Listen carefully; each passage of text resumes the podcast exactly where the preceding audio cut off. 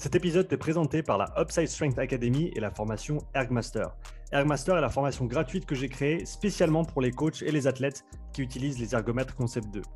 Le but de cette formation est de te donner toutes les clés pour comprendre et utiliser au mieux l'écosystème Concept 2 ainsi que leur machine. Dans cette formation, tu apprendras comment utiliser le journal d'entraînement Concept 2, tu apprendras comment corriger et optimiser ta technique ou celle de tes athlètes sur le rameur et le ski erg. Tu verras aussi comment planifier tes entraînements avec précision en utilisant le moniteur de performance PM5. Tu apprendras comment régler chaque machine selon tes besoins et maîtriser les fondamentaux techniques pour optimiser tes performances. Et enfin, tu comprendras les différentes unités de mesure et comment les convertir entre elles. En tout, la formation Ergmaster inclut plus d'une heure et demie de contenu vidéo gratuit pour faire passer tes entraînements et tes performances sur les Ergo Concept 2 au niveau supérieur. Visite Upside Strength Academy avec un y.com maintenant pour accéder gratuitement à la formation Ergmaster. Et maintenant, le podcast. C'est parti, Victoria, bienvenue à nouveau sur le podcast. Comment tu vas? Bah ça va et toi? Merci de m'accueillir à nouveau. Je sais pas, ça fait un, an ou ça fait deux ans que j'ai été présente? J'ai l'impression que ça fait un an, mais peut-être c'était deux. Je suis un peu perdu. Je dirais un an, mais je suis pas sûr. Je suis pas sûr. Faudrait que les, faudrait que les gens aillent checker dans le, les numéros d'épisodes et nous le disent dans les commentaires. Mais ça fait, ça fait un petit moment. Ça fait un petit moment. Mais en tout cas, je me rappelle de notre premier échange et je l'avais beaucoup apprécié. Donc, euh, c'est un plaisir de t'avoir à nouveau. Comment tu vas? Bah ça va, écoute, là je suis, en, je suis à Vienne, je suis pas mal en cavale, j'étais en Belgique, maintenant je suis à Vienne. Si tu m'avais attrapé il y a six mois, j'étais en Indonésie à Bali. Donc euh, encore avant, j'étais aux Pays-Bas. Donc euh, ouais, on est, pas mal en, en, cavale en ce moment, on bouge un petit peu partout, mais c'est intéressant parce que je suis amenée à, à voir euh, différents gyms, à voir différentes, différentes cultures, différentes, différentes personnes. Donc ça, c'est pas mal. Et là, dans deux semaines, on retourne aux Pays-Bas pour la, bah, la dernière année de kiné, du coup, vu que ça y est, j'arrive à la fin, heureusement. Donc, euh, voilà, là, je retourne et je termine. Euh, normalement, je fais la, graduation euh, en l'été prochain. Donc, voilà, là, je repars pour, pour la dernière ligne droite. Et non, c'était un été intéressant. J'ai fait un, stage avec des personnes tétraplégiques, avec des personnes qui revenaient de, de, de traumas crâniens importants, de, des polytraumatisés. Donc c'était c'était assez intéressant parce que j'ai pu appliquer mon modèle de RIAB dans un contexte euh, très médicalisé avec des patients qui avaient vraiment des, amputations, des pathologies très compliquées. Euh, et du coup, j'ai pu confronter euh, bah, un peu le sujet du podcast d'aujourd'hui, les, confronter mon modèle, le modèle de kiné, et puis toutes les incohérences que j'ai pu trouver au cours de, ce stage-là. Donc, c'était un, un, été, un été intéressant. À quel point ton modèle il a évolué cet été au travers de tes expériences avec ces différentes personnes, différentes pathologies et différentes situations? Ouais. Alors c'était un peu difficile d'appliquer mon modèle au sein d'un cadre. C'était en fait un centre, c'était une unité qui dépendait d'un des hôpitaux de, Bruxelles les plus euh, les plus connus. Euh, c'était une petite unité et c'était très compliqué d'arriver là avec mon modèle puisque j'étais censée, euh, bah, tu sais, en fait avec le, le modèle de kiné, tu as une pathologie. Euh, quand tu arrives, tu vois le dossier d'un patient, tu as tout le compte rendu qui a été fait par le docteur, et puis derrière, toi, on te donne des indications de ce que tu dois faire. Donc toi, tu es censé suivre un protocole bien particulier forcément, moi, mon modèle à moi, il me donnait envie de faire plein d'autres choses différentes que ce que je voyais forcément. Et euh, bah, il y a plein de petites choses, tu vois, par exemple, euh, euh, avec des, des, patients qui avaient, qui venaient en fait là pour une pathologie particulière. Mais par exemple, il y avait des cas de suicide raté, donc avec des grosses fractures, des choses comme ça. Mais derrière, le patient avait par exemple des petites formes d'autisme des petites formes de de, des petites différences au niveau un petit peu cognitif sur lesquelles moi je voulais travailler avec tout ce qui était réflexe archaïque. Je voulais travailler sur le système vestibulaire, je voulais travailler sur le capteur oculaire, je voulais travailler sur la posturo. C'était des patients qui étaient hyper sensibles, hyper euh, sensibles au bruit. Et puis tu es dans un environnement médicalisé où il y a beaucoup de bruit, des gens qui crient. Enfin, c'est vraiment particulier. Et euh, c'est des choses qui sont complètement euh, bah, mal vues, en tout cas dans le cadre où moi j'étais. Euh, plusieurs fois, tu vois, j'ai tenté de faire des choses un petit peu, voilà, discrètement à ma façon. Et puis on m'a dit clairement, bah non, tiens-toi à ce que tu vois. Ça, on a déjà essayé, ça marche pas du tout. Il n'y a pas de raison de faire ça. Donc tu te retrouves un petit peu face à des barrières et tu es obligé un petit peu, toi, de composer avec ton modèle et en même temps, tu es obligé de suivre un petit peu ce qu'on te donne avec la frustration que ça apporte parce que bah, tu sais que des fois, des fois, je n'étais pas du tout en accord avec ce que je faisais faire. Et malgré tout, j'étais quand même obligée de faire ça en voyant que le patient n'avait aucun résultat. Donc, c'était encore plus frustrant. Et puis, tu es confronté à la frustration du patient aussi. Donc, c'était assez, euh, assez, euh, assez délicat. Dans ce cas-là, je n'ai pas pu trop euh, mettre en place les choses de mon modèle. Par contre, à la sortie du stage, de mon côté, j'ai eu une grosse remise en question dans le sens où où je travaille avec un modèle où on va chercher à rééquilibrer le corps, à le repositionner et à faire pas mal de choses à ce niveau-là pour essayer d'avoir le moins de difficultés à lutter contre euh, bah, la gravité simplement et les lois physiques en général. Le problème, euh, bon, jusque-là, j'applique ça, mais je commence aussi à beaucoup m'interroger sur la, les limites du corps humain et euh, toutes les limites qu'on donne au corps humain aujourd'hui se basent sur nos connaissances actuelles, mais dans ma tête, j'ai toujours cette question-là qui vient et j'ai pas la réponse, mais de me dire est-ce que finalement on sous-estime pas les limites du corps humain et le potentiel du corps humain et ce qu'il est capable de faire? Donc je continue toujours d'appliquer mon modèle, mais je suis en train d'explorer sur moi-même une suite de ce modèle, c'est-à-dire que ça, ça serait le premier, ce que je fais actuellement, ça sera le premier travail, mais derrière, est-ce qu'il n'y aurait pas un gros travail euh, supplémentaire pour aller pousser un petit peu plus loin dans les capacités du corps humain?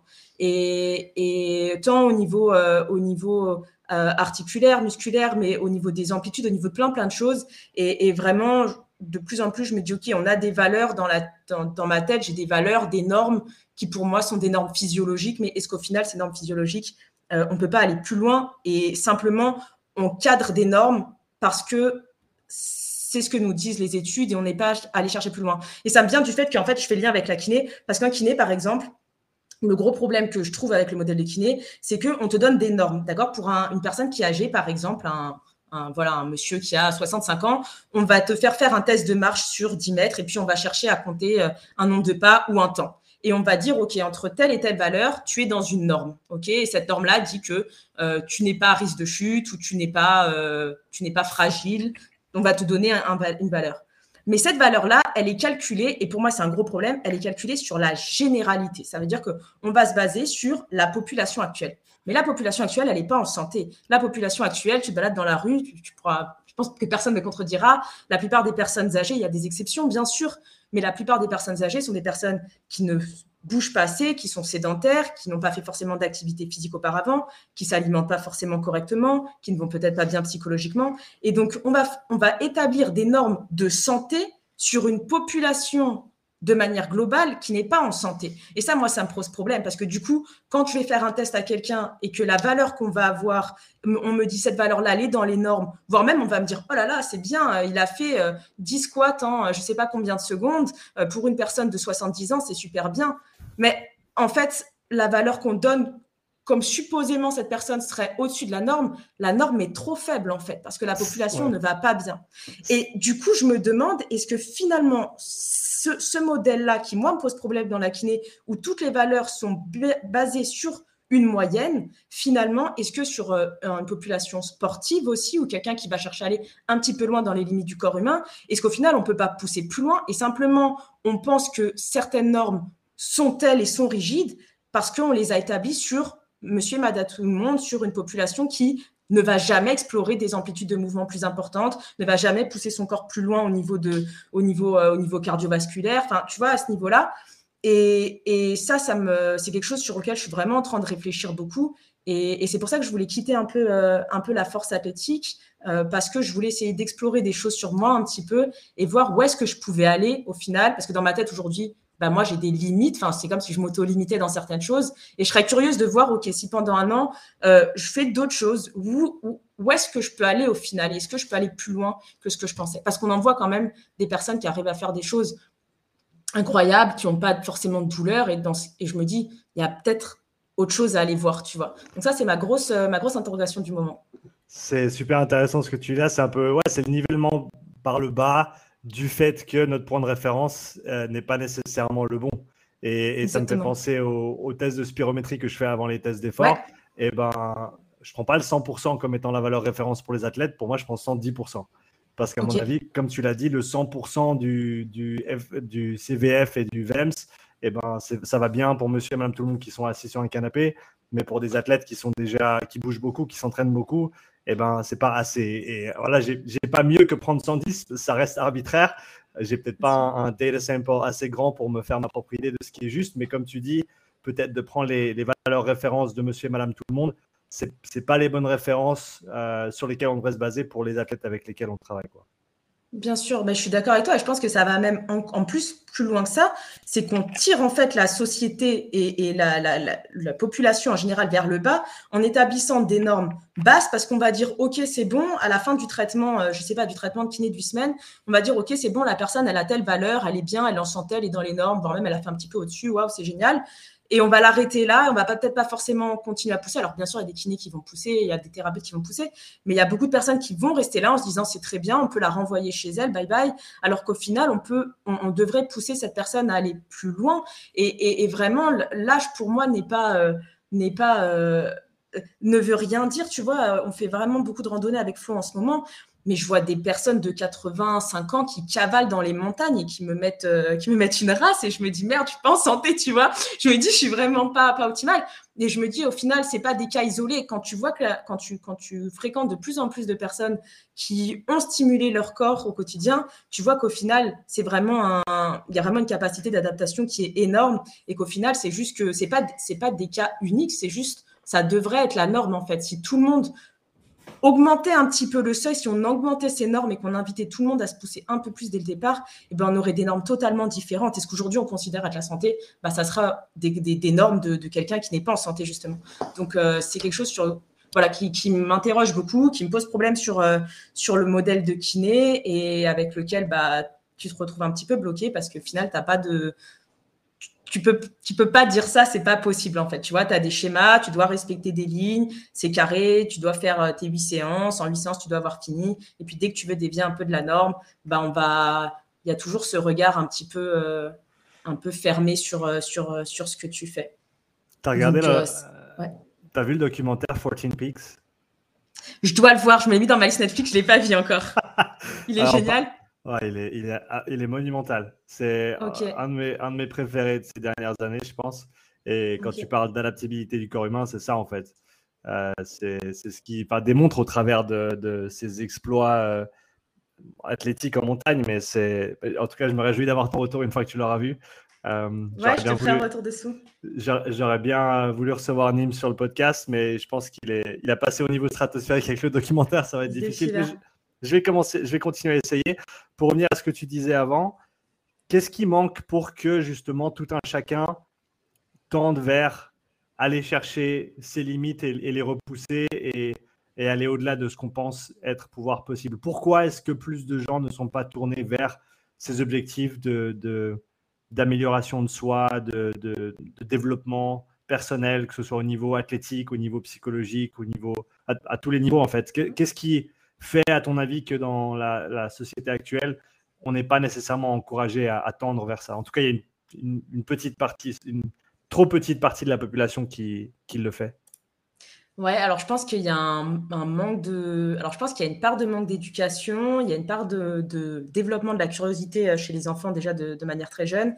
Et ensuite, je pense qu'il y a aussi beaucoup de, limites qui sont aussi, euh, qui sont aussi développées et entretenues par. Euh, par la société dans laquelle on vit. On voit beaucoup, tous ces individus qui souvent ont peur de... Enfin, moi, c'est toujours un débat que j'ai beaucoup, ce truc-là, entre la liberté et la sécurité, mais il y a beaucoup d'individus qui ont peur vraiment et qui sont toujours dans cette recherche de, de sécurité parce que bah, tout cherche à alimenter la peur chez l'être humain, parce que je pense qu'on est des individus qui sont mieux contrôlés quand on est dans la peur. Et du coup, de manière générale, les individus naissent avec ça et se développent avec ça. Et je pense que ça devient des, des carcans un petit peu sous inconscients au final avec lesquels on vit et qu'on ne dépasse pas. Mais, euh, mais je pense que la grosse part dès le départ, c'est vraiment cette éducation. Et je vois très peu de. Il y a quelques parents, tu vois, qui amènent leurs enfants, par exemple, euh, faire de la randonnée, se repousser, ou qui vont les, les, les, les, accompagner dans des activités un peu sportives et les, les, pousser, mais sans que ce soit forcément dans une logique compétitive dès le départ, tu vois, mais juste pousser l'enfant à aller se connaître un petit peu, s'explorer. Il y a plein de choses qu'on pourrait faire. On pourrait apprendre aux enfants. Euh, là, ça se fait un petit peu tout ce qui est euh, respiration dans les écoles. je sais que dans certaines classes, on fait travailler les enfants avec ça. Mais euh, toutes ces choses-là, on pourrait les, les, les, inquiéter dès le départ. Et je pense qu'aujourd'hui, il y a cette... Euh, en fait, je pense qu'un individu qui va chercher à se, à se connaître et qui va chercher à s'explorer, c'est un individu qui devient plus dangereux parce qu'il développe une certaine forme de liberté, de liberté de penser, de liberté corporelle. On voit, là, je le voyais parce que je regardais... Bon, les documentaires Netflix, c'est pas toujours des perles, mais là, il y en a un sur les, les drogues, euh, j'imagine, qui doit faire un peu le, buzz. Mais je le trouve très intéressant parce que justement, quand tu regardes euh, les, interdictions des drogues, quand les drogues ont été interdites, le LSD, tout ça, au début, il y avait beaucoup de recherches par rapport à ça. Et à partir du moment où il y a eu une un début de libération des individus et que les individus, à partir de la consommation de drogue, ont commencé à réclamer certaines libertés ou à avoir des, analyses un petit peu sur le monde, sur la société différentes, à ce moment-là, il y a une prise de peur et on a commencé à interdire tout du jour au lendemain. Et c'est vraiment, on voit vraiment les interdictions apparaissent pas au moment où il y a la découverte, mais elles apparaissent vraiment quand il commence à y avoir des petits mouvements un petit peu libertaires au niveau des individus. Et je pense que c'est normal d'un côté parce que pour contrôler une société, tu as besoin d'avoir un peu de pouvoir, tu as besoin d'avoir euh, ben, une mainmise un petit peu dessus. Donc, le plus simple, c'est de, de, générer des peurs, des interdictions, des choses comme ça. Ça permet de tenir tout le monde ensemble, sinon ça serait le chaos. Mais je pense qu'il y a une extrême et je pense que toutes les choses qui aide les individus à prendre un petit peu de liberté, à, step, step up un peu par rapport aux autres, euh, c'est quelque chose qui fait peur parce que bah, du coup, c'est des individus pensants et quelqu'un qui pense, je pense que ça dérange de manière profonde. Mais tu le vois comme assez bête, mais tu le vois à l'école. Tu vois, quand tu es à l'école, moi, je me souviens, j'étais un enfant, une enfant qui posait euh, beaucoup de questions. J'avais tout le temps des questions, des questions, des questions, des questions. Et je pense que c'était chiant. Mais les professeurs, au lieu d'alimenter ça, c'est un enfant qui pose des questions. Moi, je trouve ça génial. Demain, ma plus grande peur, c'est d'avoir un enfant qui me pose aucune question. Si mon enfant, il me pose plein de questions, il est curieux, mais je j'essaierais d'entretenir ça. Alors moi, plusieurs fois, bah, on me faisait comprendre que j'étais chiante de poser trop de questions et qu'il fallait juste que je me teste parce que bah, c'était la question de, de, trop ou la personne n'avait pas la réponse. Et au lieu de me dire tout simplement, je ne sais pas, on peut aller chercher ensemble, on va aller faire des recherches, on me disait, euh, tais-toi, quoi, baisse la main, tu vois. Et, et, je pense vraiment que c'est, ça se retrouve vraiment dans, dans tous les domaines de la société. Quelqu'un qui pose trop de questions, tu vois chez le kiné d'ailleurs, quand les patients des fois posent trop de questions, on va essayer de lui donner des grands mots, tu vois, genre par exemple, euh, oh, t'as mal là, le patient va dire, mais je comprends pas pourquoi j'ai mal à la hanche, puis on va lui dire, ah bah, euh, c'était le dernier truc que j'ai entendu, tu as le syndrome de l'essuie-glace sur le genou. Donc moi, après, je reçois un patient qui me dit, oh, j'ai un syndrome de l'essuie-glace. Je lui dis, mais ça veut rien dire, juste, ça veut dire que tu as une inflammation euh, sur ton, ton, bord externe euh, au niveau du genou. Ça n'a rien dire, mais lui, il est content. On lui a dit, voilà, tu as un syndrome de l'essuie-glace. Il part avec son petit mot, il pose plus de questions, il se tait, il va faire son petit programme et puis ça suffit. Mais on lui a toujours pas expliqué pourquoi il avait, il avait mal. Et tous les patients que je reçois, tous les gens qui viennent, qui ont fait de la kiné avant, qui ont fait euh, de l'ostéo, il y en a quelques-uns qui ont eu la chance de tomber sur des bons kinés, des bons ostéos, qui sans chercher, bien sûr, on ne parle pas d'éduquer le patient à 300% et de tout lui expliquer. Moi-même, j'essaie de simplifier parce qu'il y a des gens qui suranalysent, qui après vont commencer à trop à trop faire de psychologie sur leurs leur, leur problématiques et ça devient un peu un. Il y a des personnes qui se bouffent avec ça, donc il faut faire attention à qui on donne les informations. Mais un minimum de compréhension de son propre corps, ça me paraît la base en fait de connaître ton corps, de savoir pourquoi, finalement tu as développé une douleur là et pas ailleurs. Euh, ça, ça me paraît important. Et, toutes les personnes qui viennent des fois me disent bah ça fait dix ans que je vois des kinés ou des ostéos ou je ne sais quel thérapeute et euh, je ne sais toujours pas pourquoi euh, pourquoi j'ai mal quoi. On m'a dit souvent c'est ça on m'a dit que c'est un problème de à chaque fois c'est ça c'est c'est un problème de mobilité ou c'est un problème de, de force. Et toujours c'est mobilité, tu as un problème de mobilité mais ça veut tout et rien dire en fait, tu vois. Et, et c'est marrant parce qu'à l'école en fait pour donner le contexte, quand tu, en tout cas, je sais pas c'est comme ça dans toutes les écoles, mais en tout cas aux Pays-Bas, dans l'école où je suis, c'est comme ça. Quand tu arrives, on te donne des études de cas. Donc, on te donne une étude de cas type euh, Madame euh, X a une douleur à l'épaule, elle s'est fait mal, nanana, euh, elle n'arrive pas à lever le bras. Pourquoi? Et on te demande à chaque fois de générer trois hypothèses, trois hypothèses. Et dans les hypothèses, à chaque fois, tout au long de l'année, c'était, il fallait qu'on mette euh, elle n'arrive pas à lever le bras parce qu'elle a un manque de mobilité, elle n'arrive pas à lever le bras parce qu'elle a un manque de force, elle n'arrive pas à lever le bras parce qu'elle euh, a un manque de euh, stabilité. Et des fois, moi, je disais, mais non, en fait, j'ai envie de donner autre chose parce que ça veut tout rien dire, je veux aller plus loin. Et on me disait, non, non, à chaque fois, on me, tu vois, on me bridait, on me disait, il faut que tu mettes ça, ça, ça. On te donne toujours le, médiateur et puis la, résultante, quoi, la problématique qui en découle. Et, en fait, moi, je viens avec mon modèle, donc évidemment, je suis très critique par rapport à ça. Mais tous les gens dans ma classe qui arrivent, qui ont entre 18 euh, et 25 ans et qui ne connaissent rien au milieu du sport, au milieu de kiné, ils arrivent, ils connaissent rien. Tu arrives dans une école, tu te dis on me donne le meilleur, tu te dis on va me donner la, toutes les informations, tu es là pour, euh, pour boire la science, c'est normal. Et ils se formatent avec ça. Au bout d'un an, ils sont tous formatés avec ça. Et à chaque fois qu'ils sont confrontés à un problème, ils ressortent exactement tous les mêmes choses. Et tu vois, c'est marrant parce que vraiment, je vois ces étudiants qui arrivent, qui ont un cerveau tout frais, et qui sortent au bout de trois ans. Et en trois ans, ils, réfléchissent tous pareil, ils ont le même modèle, ils n'ont pas la, cette ouverture d'esprit d'aller se poser d'autres questions ou de voir pourquoi Madame X, bah, c'est peut-être pas un manque de mobilité, il y a peut-être autre chose. Non, c'est vraiment toujours avec ces modèles-là. Et, ouais, Si tu peux prédire ce que quelqu'un va dire sur la base d'une question ou d'une problématique ou d'une hypothèse, euh, c'est que c'est qu'ils pensent pas par eux-mêmes. Dans le sens, Exactement. Et, on retrouve un petit peu, à mon avis, cette même chose ces, ces deux dernières années avec tout ce qui s'est passé. Si avant d'attaquer une conversation avec quelqu'un, tu peux déjà prédire ce qu'ils vont dire sur certains sujets, eh ben, c'est qu'ils se sont juste euh, abonnés à un certain courant de pensée et ils vont juste le régurgiter mot pour mot. Mais au final, il n'y a, y a, pas de réflexion derrière. Et, et, pour revenir à ce que tu disais avant, cette idée d'une population libre de, qui, a, la liberté de penser, d'explorer ses pensées. Je me suis replongé récemment dans les travaux de Graham Hancock, euh, qui parle de, civilisation ancienne, et, je suis en train de lire son dernier bouquin, America First, qui est super pas intéressant. Lu, du coup, je vais me le, procurer. ouais, parce que j'avais adoré Fingerprints of the Gods et Magicians of the Gods. J'ai pas lu ses autres bouquins encore, mais je voulais. Bah, récemment, j'ai regardé ce qu'il avait fait et il s'avère que, ouais, je crois 2019 ou 2020, il a sorti ce bouquin. Donc, il met à jour tout ce qu'il a trouvé en termes de euh, voilà, sites anciens, d'archéologie, de, d'astronomie, etc. Et, euh, eh ben, une des choses dont il parle, notamment dans, dans, pas mal de podcasts que j'ai entendus récemment, c'est cette idée de, des, des, bah, différentes compositions, euh, que ce soit bah, qui sont entre guillemets toutes naturelles. Si on parle de champignons hallucinogènes, si on parle d'ayahuasca, si on parle d'autres approches qui nous permettent de peut-être atteindre d'autres états de, conscience et qui, il semblerait en tout cas, sont des technologies, si on veut le, formuler comme ça, qui ont été développées il y a des milliers d'années et qui ont été utilisées euh, ben, par, les, par les humains, par nos ancêtres pour développer leur capacité à, penser librement. Et comme tu disais, le fait que dans la société aujourd'hui, ces choses-là soient interdites d'utilisation, alors qu'au final, on peut certainement avoir un, débat euh, assez productif sur le fait que la plupart de ces substances, bien sûr, on ne va pas toutes les classifier pareil, mais la plupart de ces substances sont bien moins dangereuses que l'alcool, euh, alors que l'alcool est, légal. Est légal. Euh, mais elle n'a pas toujours été, tu vois, au final, il y a aussi de la prohibition, bien sûr.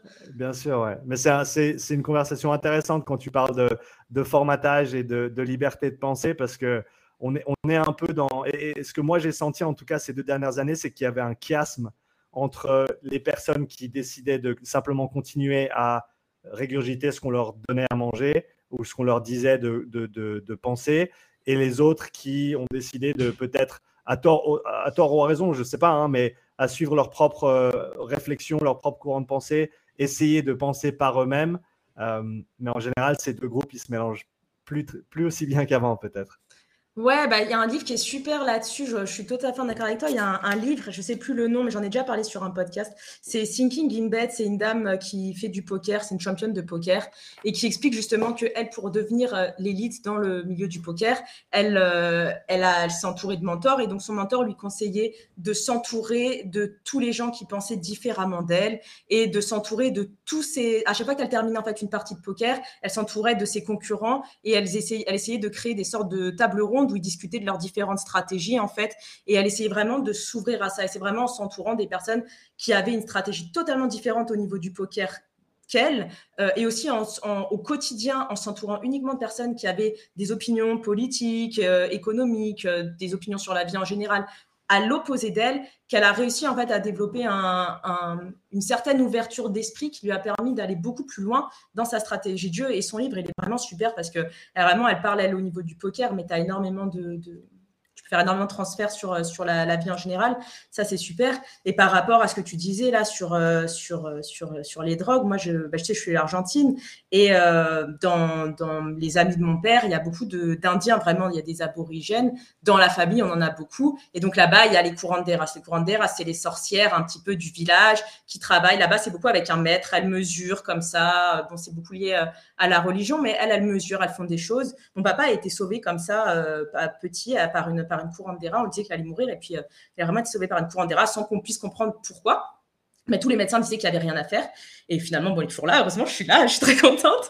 Et euh, il y a un monsieur comme ça qui est un aborigène, justement, qui était un Indien, qui aujourd'hui n'est plus là, mais qui lui partait tout le temps, tout le temps dans la montagne, tout seul, et il allait chercher justement ses champignons.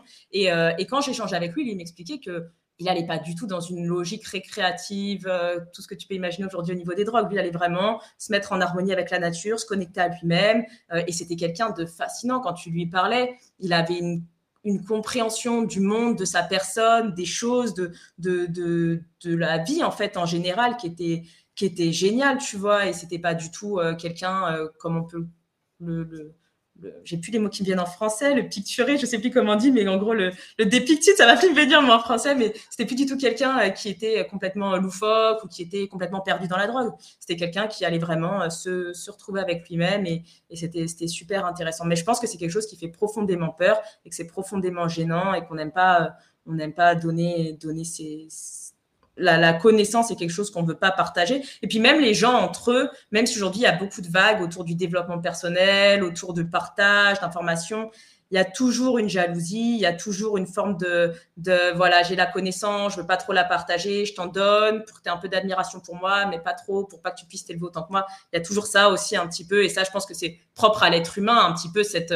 cette euh, jalousie. J'imagine que c'est un, un aspect, un aspect, euh, enfin, j'ai pas de, j'ai pas lu de littérature là-dessus, mais j'imagine qu'il y a un aspect évolutif dans le sens où bah celui qui avait peut-être le plus de connaissances, qui était le plus fort, c'est celui qui allait peut-être euh, se reproduire et puis qui allait faire perdurer ses gènes. Il y a peut-être de ça au fond, mais, mais c'est quelque chose quand même qui est qui est, qui est problématique et ça se retrouve pareil dans toutes les sphères cette euh, cette petite jalousie humaine que je trouve horrible, mais qui est pourtant notre notre propre quoi. Ouais, au final, personnellement, je la trouve contre-productive. Et, je comprends tout à fait cet élan, de, cette intention de se dire Ouais, mais je ne veux pas, entre guillemets, sacrifier tout ce que moi j'ai appris et tout ce que j'ai fait pour juste le donner aux autres. Euh, mais c'était une interaction avec quelqu'un qui m'a beaucoup influencé quand j'ai commencé à, coacher. Et c'était à la suite de, quelques mois de coaching que j'avais fait à distance avec un ami à moi ça s'est très bien passé, il avait bien progressé, il avait appris des trucs. Et euh, arrivé au bout de notre, euh, notre contrat, il m'avait dit Sean, écoute, je suis super content avec ce qu'on a fait. Maintenant, j'aimerais que tu me montres comment écrire un programme. Et puis là, je me dis, mais putain, mais je ne peux, pas, je peux pas lui montrer comment créer un programme. Ça, c'est mon travail. Après, moi, j'ai plus de travail si je fais ça. Et, et, je parle à Dan, la personne qui, avec qui je parlais, et il me dit, euh, en gros, il me dit, bah, demande-toi simplement, dans cette situation, qu'est-ce que la meilleure version de toi ferait? Tu donnes l'information ou tu donnes pas l'information. Et puis, en fait, ça coule de source à partir de ce moment-là. Euh, bien sûr que tu donnes l'information et c'est un petit peu ce qui a drivé ma philosophie depuis. Et à chaque fois, à chaque fois que je me dis ah non mais là je veux pas partager parce que, eh ben j'essaie presque de, de, faire un, de donner un coup de rein dans l'autre sens et dire en fait non c'est là où tu peux faire la différence parce qu'au final, enfin moi j'ai eu la chance d'apprendre euh, au travers d'énormément de personnes qui, qui créent du contenu gratuitement euh, au travers des podcasts, au travers de, différentes chaînes YouTube, etc. Et moi, j'en suis arrivé où je suis aujourd'hui en grande partie grâce à ces gens-là, pas nécessairement grâce à des écoles ou des formations que dû, pour lesquelles j'ai dû payer. Et donc, c'est assez normal, en fait, de, repartager tout ce que je sais, parce que si ça peut aider d'autres personnes à, faire, à faire mieux, à faire ou à faire mieux, euh, et à se retrouver, ben, peut-être qu'on arrivera à, atteindre et à aider plus de personnes. Et au final, ben, qu'est-ce qu'on peut souhaiter de plus quoi? Mais je pense que tu as raison et c'est super intéressant parce que là, dans ce que tu as dit, tu vois, tu l'as dit, il faut que je me donne un coup de rein. Ça veut dire qu'il y a toujours un peu cet instinct ou ce, ce truc qui revient de manière générale. Mais je pense que même si on veut pas être honnête avec soi-même, je pense que beaucoup de personnes sont dans ce cas-là. Et moi aussi, ça m'arrive bien sûr d'être là et de me dire, putain, moi, je me, voilà, je me suis cassé le cul à payer euh, des milliers d'euros de formation, du temps, de lecture. C'est du temps que j'aurais pu pour aller euh, chiller au bord de la plage, euh, boire un mojito et me la prendre cool, tu vois. Mais non, c'est du temps que j'ai passé, que j'aurais pu passer avec mon conjoint ou ma famille. Et, euh, et, au final, c'est un effort que tu dois faire pour aller contre cet instinct un petit peu de, de, préservation, je dirais.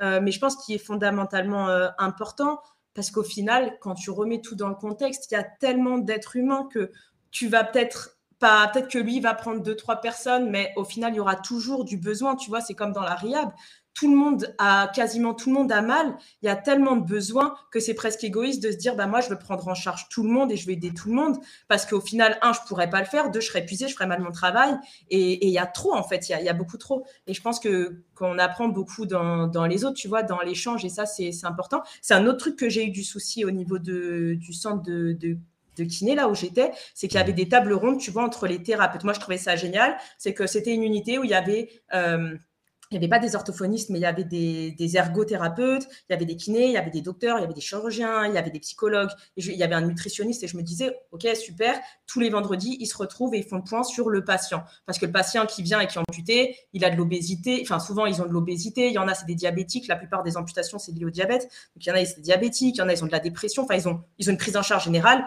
Et en fait, euh, dans ces, dans ces échanges-là, eh ben, c'était un dialogue de sourds. Tu vois, il n'y avait pas vraiment de. Tu sentais que c'était une table ronde, mais au final, il n'y avait pas d'échange entre les gens. C'était un petit peu euh, chacun essaie d'apporter sa vision et puis de s'imposer par-dessus. Euh, et moi, en tant que stagiaire, on me mettait complètement à l'extérieur. Tu vois, j'étais euh, j'étais assise dans le coin de la. il y avait une grande, grande truc. Ils étaient tous en cercle. Et puis moi, il m'avait mis dans le coin, vraiment dans l'angle, au bout, comme euh, quand tu mets les enfants qui sont punis à l'école primaire. ouais. Et des fois, des fois, genre, je voulais intervenir. Par exemple, il y avait une dame, c'était, elle était obèse, tu vois, et la nutritionniste, il ne faisait que lui baisser ses calories et elle mangeait rien du tout. Mais elle mangeait moins que moi, alors qu'elle était beaucoup plus, plus en, en, charge que moi.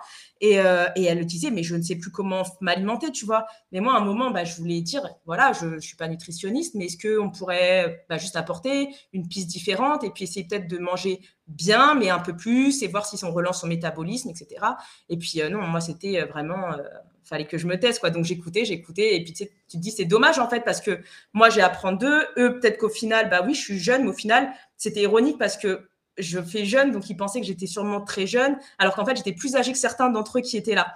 Donc, du coup, tu vois, en final, on aurait pu avoir un échange humain, échanger entre nous, et c'était pas, euh, bah, ça, ça, se passait pas du tout comme ça. Mais ce truc-là de l'échange est, je pense, vraiment, euh, vraiment fondamental, mais fait, fait beaucoup défaut parce que, euh, ouais, je pense qu'il y, a de la, de la peur de, de perdre un peu ta crédibilité ou ton statut ou de perdre des, des parts de marché. Et dans ce que tu disais aussi, je voulais rebondir parce que tu as dit, j'ai dû lui apprendre à faire un programme mais je pense que là où les, gens réfléchissent mal, c'est vraiment toujours ce, principe de système et de principe. C'est que si tu lui enseignes un système, si tu apprends un système, et c'est ce que tu apprends dans beaucoup de domaines, comme euh, à, l'école, tu vois, j'ai vraiment. Les gens vont penser que je déteste la kiné, mais c'est pas le cas. C'est une profession qui est magnifique. Il y a des kinés incroyables, vraiment, je le répète. Euh, c'est génial. Et je suis sûre qu'il y a des écoles qui sont superbes. J'ai peut-être eu pas de chance euh, mais il y a quand même, il y a des, je pense que c'est une base incroyable, mais il y a des petites limites. Dans ces limites-là, il y a le fait d'apprendre une sorte de système où, par exemple, pour euh, une, une, hernie lombaire, on va te donner un protocole tout carré que tu vas appliquer à tout le monde. Pour le genou, pareil, etc. On va dire de réfléchir, mais au final, les gens retombent toujours sur le système, sur un système propre. La preuve, c'est que toi, demain, tu reçois quelqu'un qui a euh, un syndrome de l'essuie-glace, comme ils aiment l'appeler. Je reçois le même qui vit à 3000 km. Je suis sûre à 90% qu'on leur aura fait faire quasiment les mêmes exercices. Les gens qui viennent avec des problèmes de dos, je la vois toujours faire les mêmes exercices. Et pourtant, ils ont eu des kinés différents dans des pays différents. Donc, au final, il y a bien un système qui est quand même enseigné. Et puis, tu as des guidelines à suivre euh, parce que tu dois rendre des comptes aux assurances. Ça dépend des pays, mais par exemple, aux Pays-Bas, c'est comme ça. Euh, et, bien sûr, si tu enseignes un système, on peut te le voler, ton système, parce que ben, c'est un truc noir sur blanc, et puis tu peux copier, voilà, tu as ton spreadsheet, tu as ton truc. Mais si tu enseignes les principes, au final, tu vois, tu peux apprendre différemment. Et Flo, il a fait ça avec moi parce que j'ai fait un STAPS, on m'a pris un système pour faire une planification. Et quand je suis sortie du STAPS, qui est le, pour ceux qui ne savent pas, c'est le, diplôme pour être euh, coach sportif sur la, branche universitaire, pas le BP, mais sur la branche universitaire je n'étais incapable, mais j'ai pas honte, j'étais incapable de faire un programme de, de, une planification de force. Et je me souviens, j'avais un copain euh, qui aujourd'hui euh, coach, qui euh, que j'avais fait une planif et j'avais passé 20 heures sur son programme et j'étais incapable de faire le de réfléchir par moi-même. Et puis après, j'avais vu Flo qui a jamais fait d'études, tu vois, qui avait fait un qui est capable voilà. Et et et lui, il m'a expliqué comment il m'a expliqué, mais voilà, pour faire un programme, tu fais comme ci, comme ci, comme ça. Et je me suis dit, mais en fait, mais c'est il m'a pas enseigné, tu vois, un système.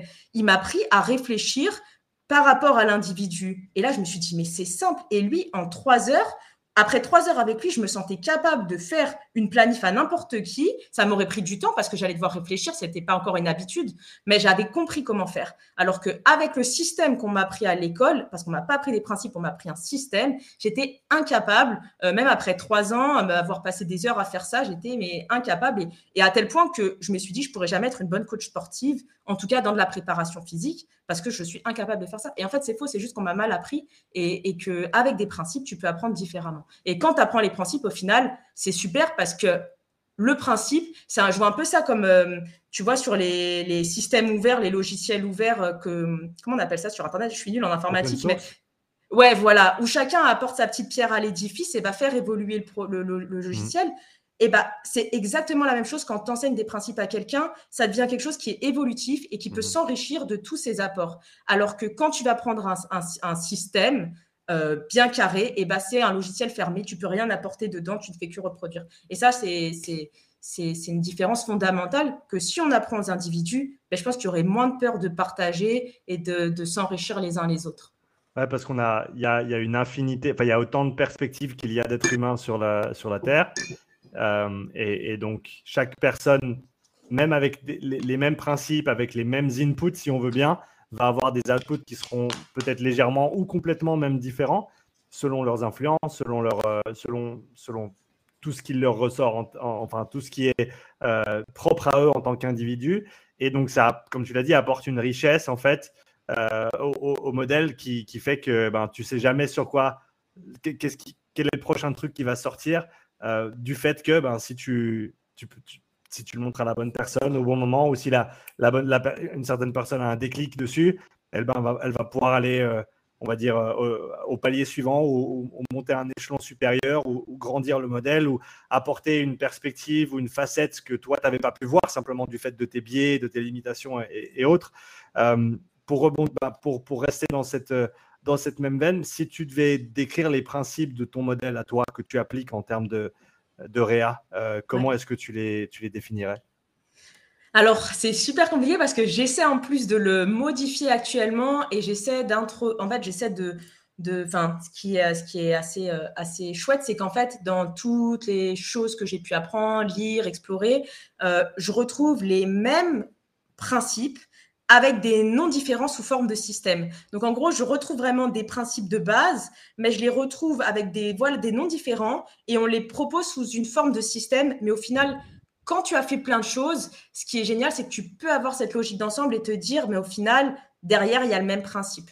Donc ce que j'essaie actuellement de récupérer ces choses-là, de faire les liens, euh, parce que le plus dur pour moi, ça a été de, de quand tu apprends, apprends qu'un truc, c'est simple tu fais que ça. C'est l'avantage d'un système, et je pense que c'est pour ça que les gens apprennent ça en plus pour venir là-dessus. C'est que la simplicité, ouais. Exactement. Un système, c'est simple, tu sais comment faire et c'est rassurant. On revient sur ce truc-là de, peur et de sécurité, c'est rassurant. Euh, moi, c'est ce qui me posait problème au départ, c'est que quand je me retrouve face à la RIAB, tu n'as pas de certitude. Donc forcément, si tu n'as pas un système, tu te dis merde, je peux pas dire à la personne, je te promets, je vais te guérir, tu vas plus avoir de douleur. Et c'est pas un, tu peux pas marcher avec un système, c'est pas possible ou ton système il a, une défaillance. Donc il faut avoir ces principes, mais ces principes-là sont euh, anxiogènes parce que bah tu sais que tu n'as pas une, une, valeur sûre à la sortie. Tu sais pas ce que tu, tu sais l'input que tu mets, tu sais pas du tout l'output que tu vas voir. Et, et pardon de couper, ça, je pense que c'est un point qui est extrêmement important à comprendre d'un point de vue psychologique et qui, à mon avis, euh, fait une grande partie de, des travers dans lesquels on a pu se trouver dans les, dans les deux dernières années. C'est ce facteur de peur, comme tu le dis depuis le début du podcast, et le fait que eh ben, quand tu as une réponse extrêmement simple à un problème extrêmement complexe, eh ben, c'est rassurant. Parce que ne, ne, pas avoir de réponse, il n'y a pas pire en fait. Quand, déjà, si tu n'es pas sûr de toi, si tu n'es pas sûr de tes compétences, euh, si tu n'es pas sûr du monde dans lequel tu vis, eh ben, simplement d'avoir un point d'ancrage auquel t'accrocher, eh ben, ça, peut, ça peut te sauver la vie, entre guillemets, d'un point de vue psychologique. Et il y, y a, un coût, y a un qui est énorme au niveau, au niveau psychologique, cognitif, de, comme tu l'as dit, de ne pas avoir de, système simple. Euh, et, et, le fait de devoir réfléchir par toi-même parce que il n'y a jamais vraiment une réponse en fait. Il y, a, une infinité de réponses possibles selon comment tu vas interpréter les choses et selon les situations. Et, ça, j'ai pas mal, j'essaie d'avoir pas mal d'empathie euh, pour les personnes qui justement se retrouve peut-être renfermé sur une réponse extrêmement simple ou simpliste, euh, parce que bah, c'est certainement d'une manière ou d'une autre relié, à la peur et, au fait que peut-être qu'ils n'ont pas les outils, peut-être qu'ils n'ont pas d'autres options, peut-être qu'on leur a jamais enseigné, tu vois, comme toi tu disais, on t'a pas appris à l'école à, réfléchir. Moi c'est pareil, j'avais fait une vidéo il y a un petit moment où je disais j'ai commencé à apprendre quand j'ai arrêté l'école, quand j'ai terminé l'école. Euh, parce que je ne savais pas en fait ce que c'était d'apprendre. Maintenant, je sais comment j'apprends et comment je trouve de nouvelles informations et comment je les intègre. Euh, mais c'est un travail, c'est un travail, c'est du travail, c'est des heures, c'est énormément d'attention que tu dois prêter à ce que tu fais. C'est pas facile. Et, ça, je trouve que c'est vraiment important de, le mettre en avant. Ouais, et puis en plus, c'est déroutant parce que du coup, tu es confronté à beaucoup plus de limites. Et des, comme tu dis, c'est rassurant d'avoir les réponses. Et je suis pas, je suis pas, je suis pas croyante, mais je respecte toutes les religions et je veux pas dire si Dieu existe ou pas, mais la, religion en tant que telle euh, reflète énormément ça dans le sens où l'inconnu euh, angoisse et on apporte une réponse à quelqu'un en lui disant il y a quelque chose, il y a quelque chose, il y a quelque chose au-delà et peu importe la, religion c'est. Je dis pas que c'est juste ou pas, mais en tout cas ça reflète hyper bien ce besoin de réponse. Donc, je suis tout à fait d'accord avec toi que forcément, on a ce, paramètre-là qui, est anxiogène, de réfléchir par soi-même et de ne pas avoir une donnée sûre à la sortie, d'avoir ce, risque, en fait. C'est la, peur du risque en général, parce qu'on ne sait pas où est-ce que ça va nous mener. Est-ce que ça, je pense que c'est vraiment sur le point évolutif. Je pense que c'est le danger. Euh, peut-être que c'est un danger qui ne représente pas la mort, mais cette notion même du danger pour, euh, pour l'individu euh, ramène à ce, danger à la base de, survie euh, dont on a besoin. Donc, si j'essaie de revenir sur le, sinon je vais m'égarer, si j'essaie de revenir sur le truc de, la, de ce que tu m'as demandé par rapport à, comment j'évolue mon, mon, système, en fait, j'essaie de récupérer ces principes-là et c'est très très difficile parce que justement, j'ai tu as toujours l'envie d'avoir un système parce que c'est plus simple, ça prend moins de temps, euh, ça te rassure parce que des fois tu te ronges le cerveau à te dire cette personne-là, elle vient avec ses angoisses, elle met beaucoup de pression sur moi en me disant je vais être soignée euh, et, et tu sais pas ce que tu vas lui donner. Mais en même temps, tu sais que tu ne peux pas. Donc ce que j'essaie de faire actuellement, c'est de récupérer voilà les petites euh, les principes et de voir comment ces principes-là se retrouvent dans toutes les choses que j'ai apprises où est-ce qu'il y a des, correspondances Et à partir de là, j'essaie de, faire mon modèle. Donc, par exemple, pour moi, ça a été compliqué d'intégrer euh, le modèle postural parce que j'ai fait des formations en posturologie, euh, l'analyse des capteurs, avec la respiration, avec euh, les réflexes archaïques, avec le modèle de kiné de base qui est très intéressant et qui reste une base fondamentale. Il ne faut pas du tout le rejeter. mais comment j'intègre ça et surtout à quelle étape je fais quoi? Parce que quand quelqu'un vient, tu as une heure avec, ça dépend les, personnes. Moi, j'ai la liberté de travailler en ligne, je fais ce que je veux, donc je prends une heure, une heure et demie. Euh, s'il y a besoin de deux heures, je prends deux heures. En général, c'est une heure. Mais en une heure, au final, ça va très vite. Le temps de tester, d'expliquer à la personne, parce que c'est sûr que ne pas expliquer à quelqu'un sa problématique, quand on parle au début du podcast, tu gagnes du temps pour la tester. La personne, elle va avoir beaucoup moins d'adhérence au programme parce que du coup, elle va pas comprendre ce qu'elle fait. Il y a quelques individus qui s'en fichent de savoir, c'est des machines, tu leur donnes, ils font, mais il y a des gens qui ont besoin de comprendre. Donc, mmh. tu as ce temps-là. Et ensuite, bah, du coup, tu te retrouves avec peu de temps. Donc, comment tu priorises tout ça? Ça, c'était ma plus grosse problématique. Et ensuite, comment tu l'as fait évoluer dans la logique où moi, je suis en train de réfléchir à je veux essayer de repousser les. Je suis en train d'essayer de voir si on peut pas repousser les limites. Donc, il faut aussi que je commence à intégrer ça à mon modèle. Et ça aussi, ça va prendre du temps. Donc, comme tu sais que tu peux pas tout faire, tu dois hiérarchiser, tu dois hiérarchiser et tu dois faire une chronologie, mais ça prend beaucoup de temps. Donc là, c'est le travail que je suis en faire en, train de faire en ce moment qui est très long.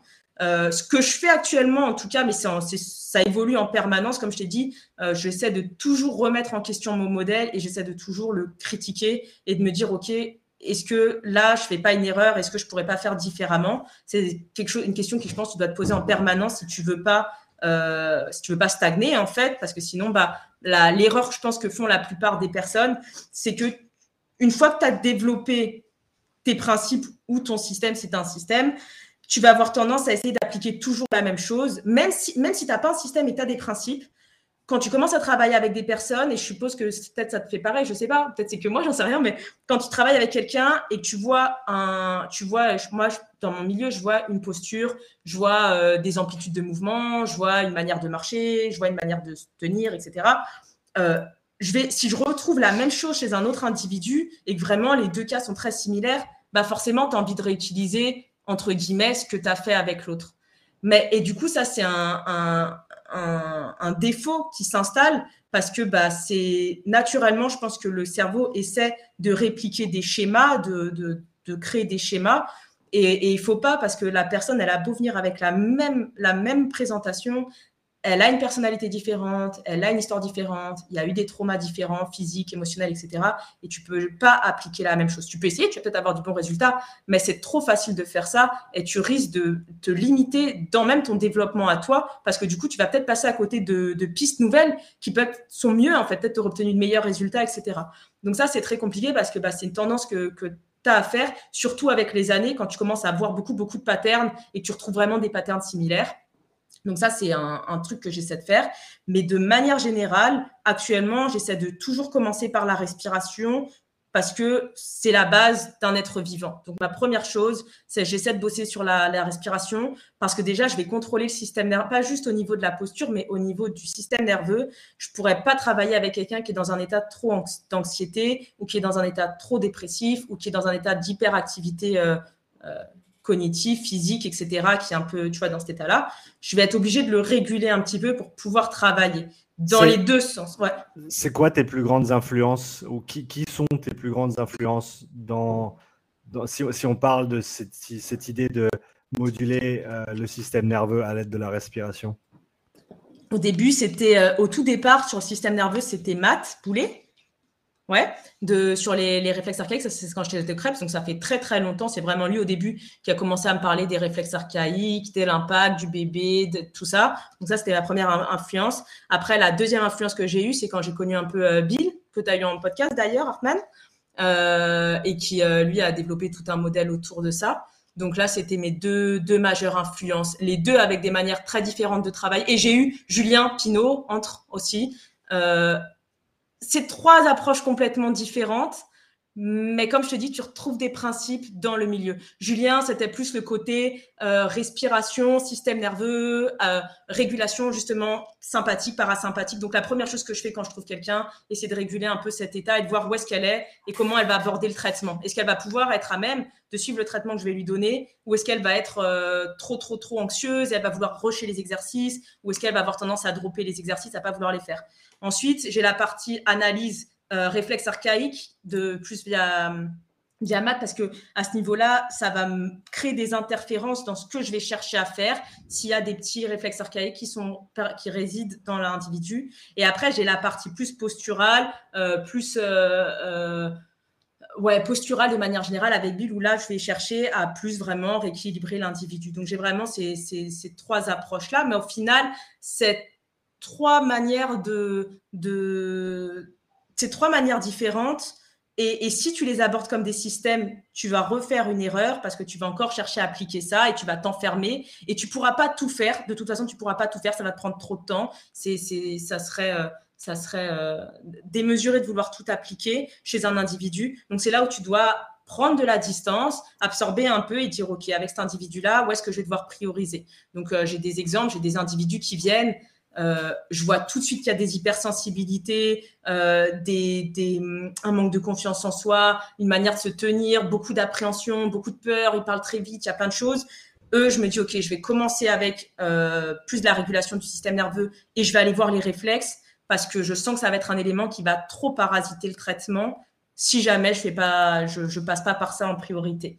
Donc ça, c'est très important. Tu peux avoir le meilleur programme du monde. Si la personne, avec sa psychologie et son état, elle n'est pas à même de le faire, ça ne va pas aller, tu vois. Et en plus, ça peut être pire parce que quand je vais aller donner un exercice, par exemple, de respiration plus posturale et que je vais utiliser d'autres principes avec cette personne, si la personne, elle est tellement pas, elle a tellement pas de, repères spatiaux, elle est tellement pas ancrée dans le monde, elle est déjà dans un état de peur en permanence, je vais lui donner un exercice qui demande énormément de concentration sur toi, mais elle va paniquer encore plus parce que souvent, elle va se dire, euh, je sens pas du tout ce que tu me demandes de sentir, j'arrive pas à respirer, je comprends pas, euh, et, tu vas créer plus d'anxiété. Donc au final, je pense bien faire, et au final, la personne, je vais encore plus la descendre parce que je les, je les drive, eh, je vais pas donner la, la, pierre fondamentale pour pouvoir construire à partir de là. Donc forcément, mmh. des fois, ça prend hyper longtemps, mais après, moi, je suis pas magicienne et je peux pas, euh, voilà, la personne, si elle vient, je, je veux bien t'aider, je peux te faire un truc vite fait, mais tu sais, ça va juste colmater des trous et puis je vais pas créer un, un travail. Si,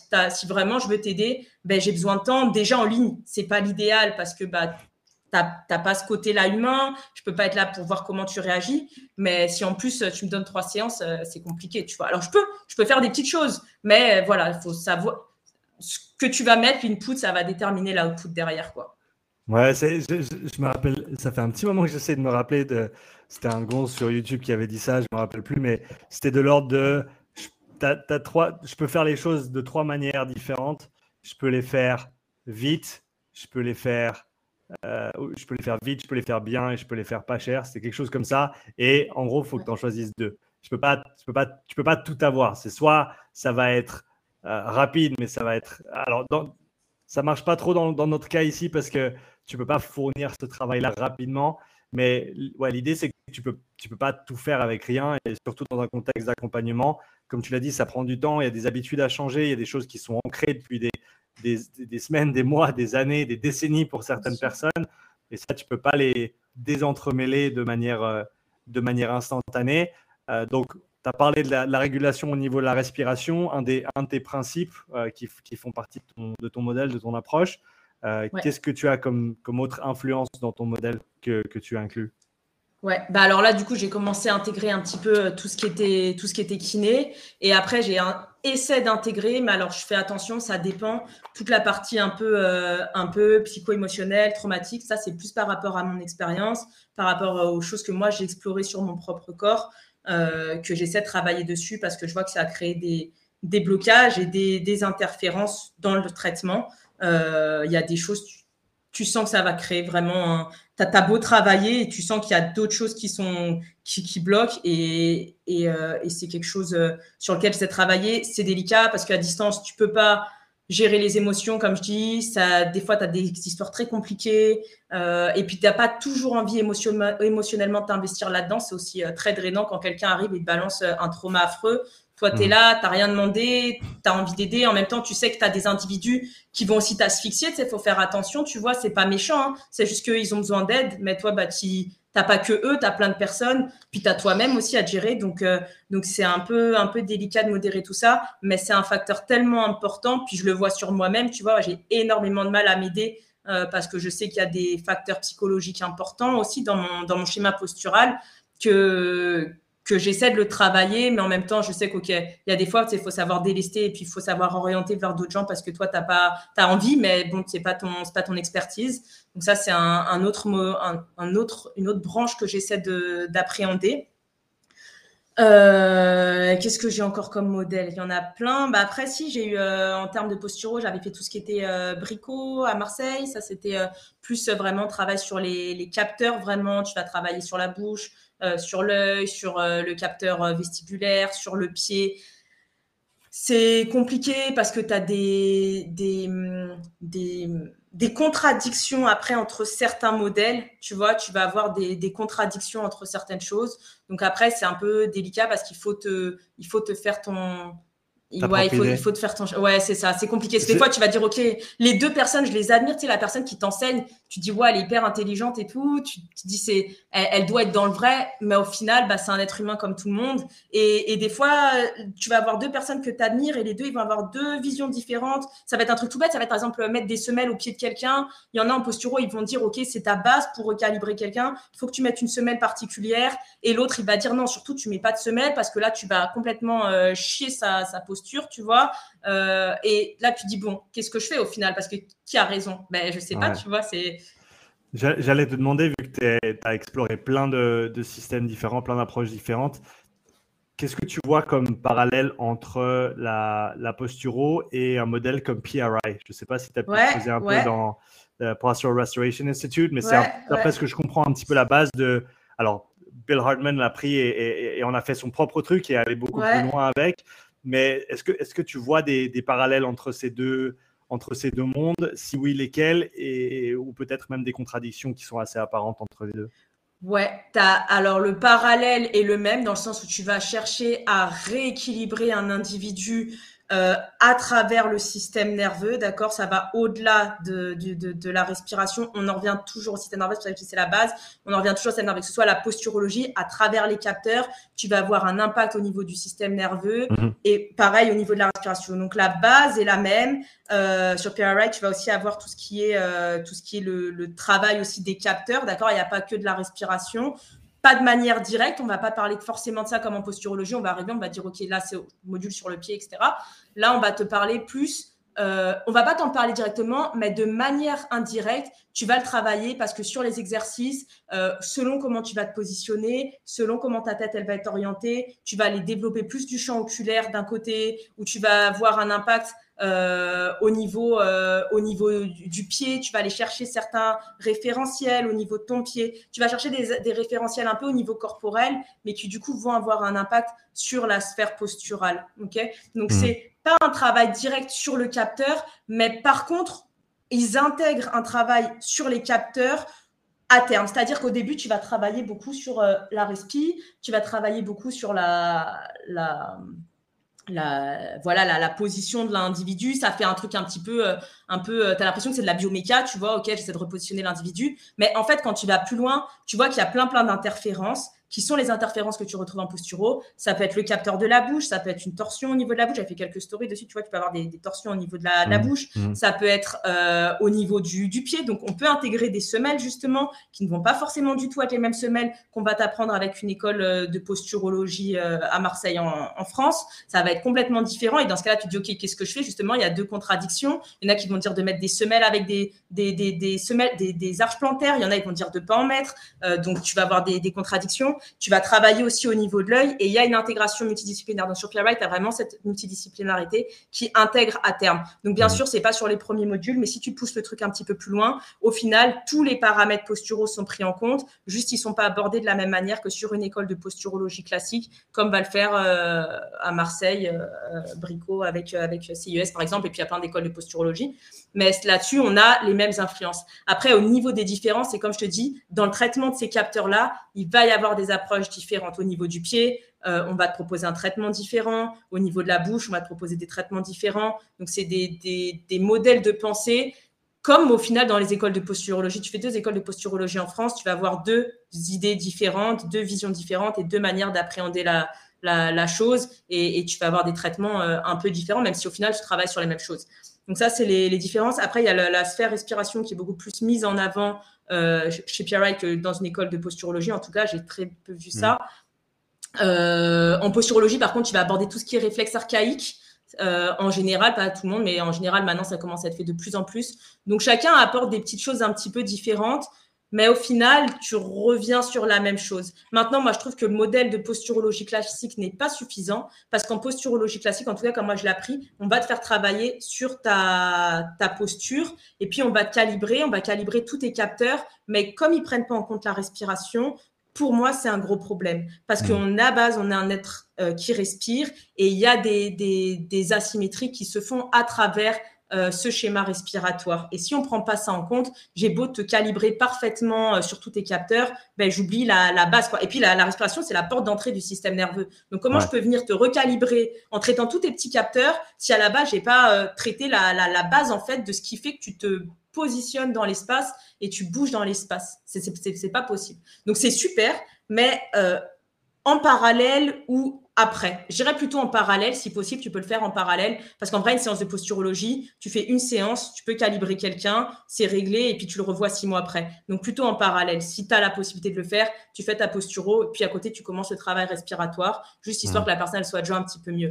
Euh, ça, c'est la, la, ouais, les, les, principales, les principales différences.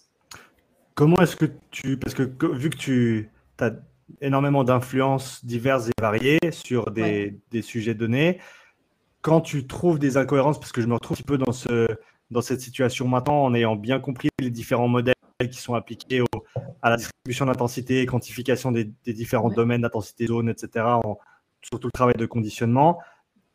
Comment est-ce que tu vas choisir ensuite quelle est la bonne réponse si tu vois deux modèles qui ont alors beaucoup de similitudes, comme tu l'as dit, souvent avec un vocabulaire différent. Ça, je pense que c'est la, la plus grande barrière souvent à, à laquelle on est confronté quand on, aborde quelque chose qu'on ne connaît pas, euh, un, modèle ou un système, c'est que très souvent, il y a des mots qui sont très particuliers. Tu regardes Bill Hartman, si on parle de overcoming et, yielding, et, c'est des termes que, que tu entends quasiment nulle part ailleurs. Euh, et, donc, d'entrée de jeu, tu dois déjà apprendre un nouveau vocabulaire pour ensuite savoir de quoi il parle et le remettre dans ton propre contexte. Mais une fois que tu as passé cette, euh, cette barrière-là, il y a pas mal de choses qui se recoupent. Euh, ce qui est bien, parce que ça veut dire que tu es certainement un petit peu plus proche de la vérité. Mais ensuite, là où il y a encore des différences, comment est-ce que toi tu décides eh ben, Je vais plutôt pencher à gauche ou plutôt pencher à droite ou, ou, plutôt bah, peut-être le faire à ma propre sauce? Comment est-ce que tu, euh, tu, tu, tu deals avec ces situations-là, toi? Ouais, alors, euh, bah alors déjà, je suis d'accord avec toi. C'est le plus gros, je pense, problématique, c'est que les gens sont feignants et que forcément, quand tu veux aller vers quelque chose d'un petit peu différent, tu dois apprendre une langue. Si tu veux parler euh, le russe demain, tu vas devoir apprendre le vocabulaire, la grammaire, etc.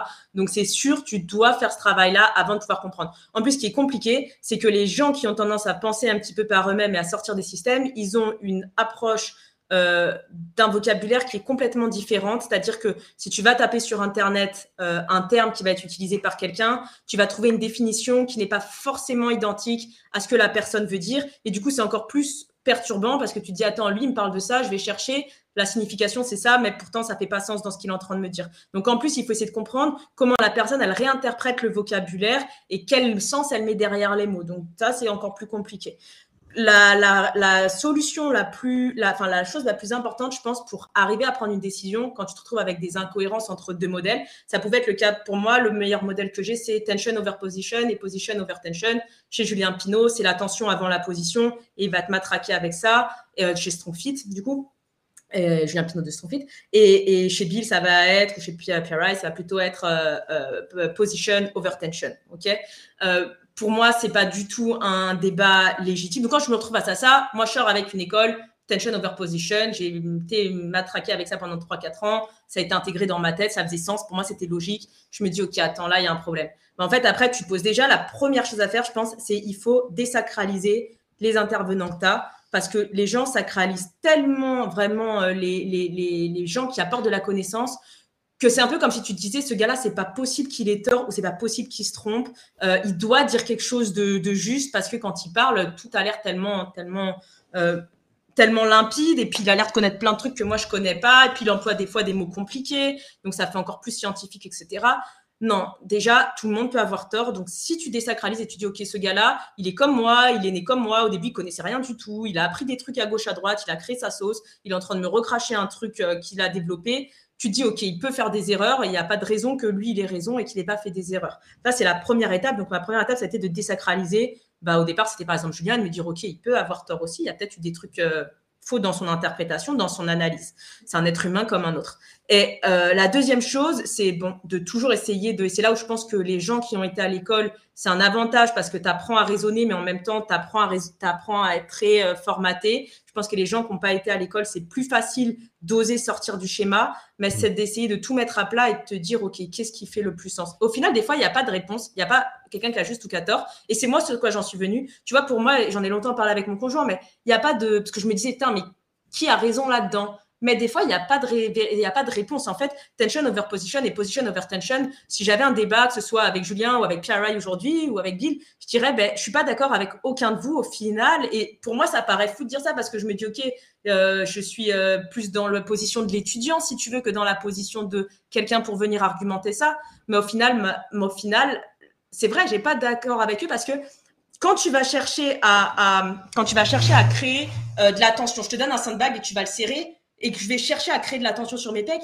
ça va forcément créer une position, tu vois. Mais mmh. en même temps, si je vais chercher à activer un muscle et que je me mets pas dans une bonne position, je vais pas pouvoir le recruter. Si j'essaie de tester ton moyen fessier et que j'essaie de tester ton moyen fessier en ayant la hanche plus en flexion ou plus en extension et que je te fais un test musculaire de résistance, là, comme il y a beaucoup de formations qui se fait avec les, les muscle, euh, muscle activation inhibition, selon comment je te, je te place, je vais pas du tout avoir la même force. Donc, je vais mm. tester un muscle et je vais me dire, OK, il est faible, là, ton moyen fessier, euh, il est faible, il faut euh, chercher à l'activer.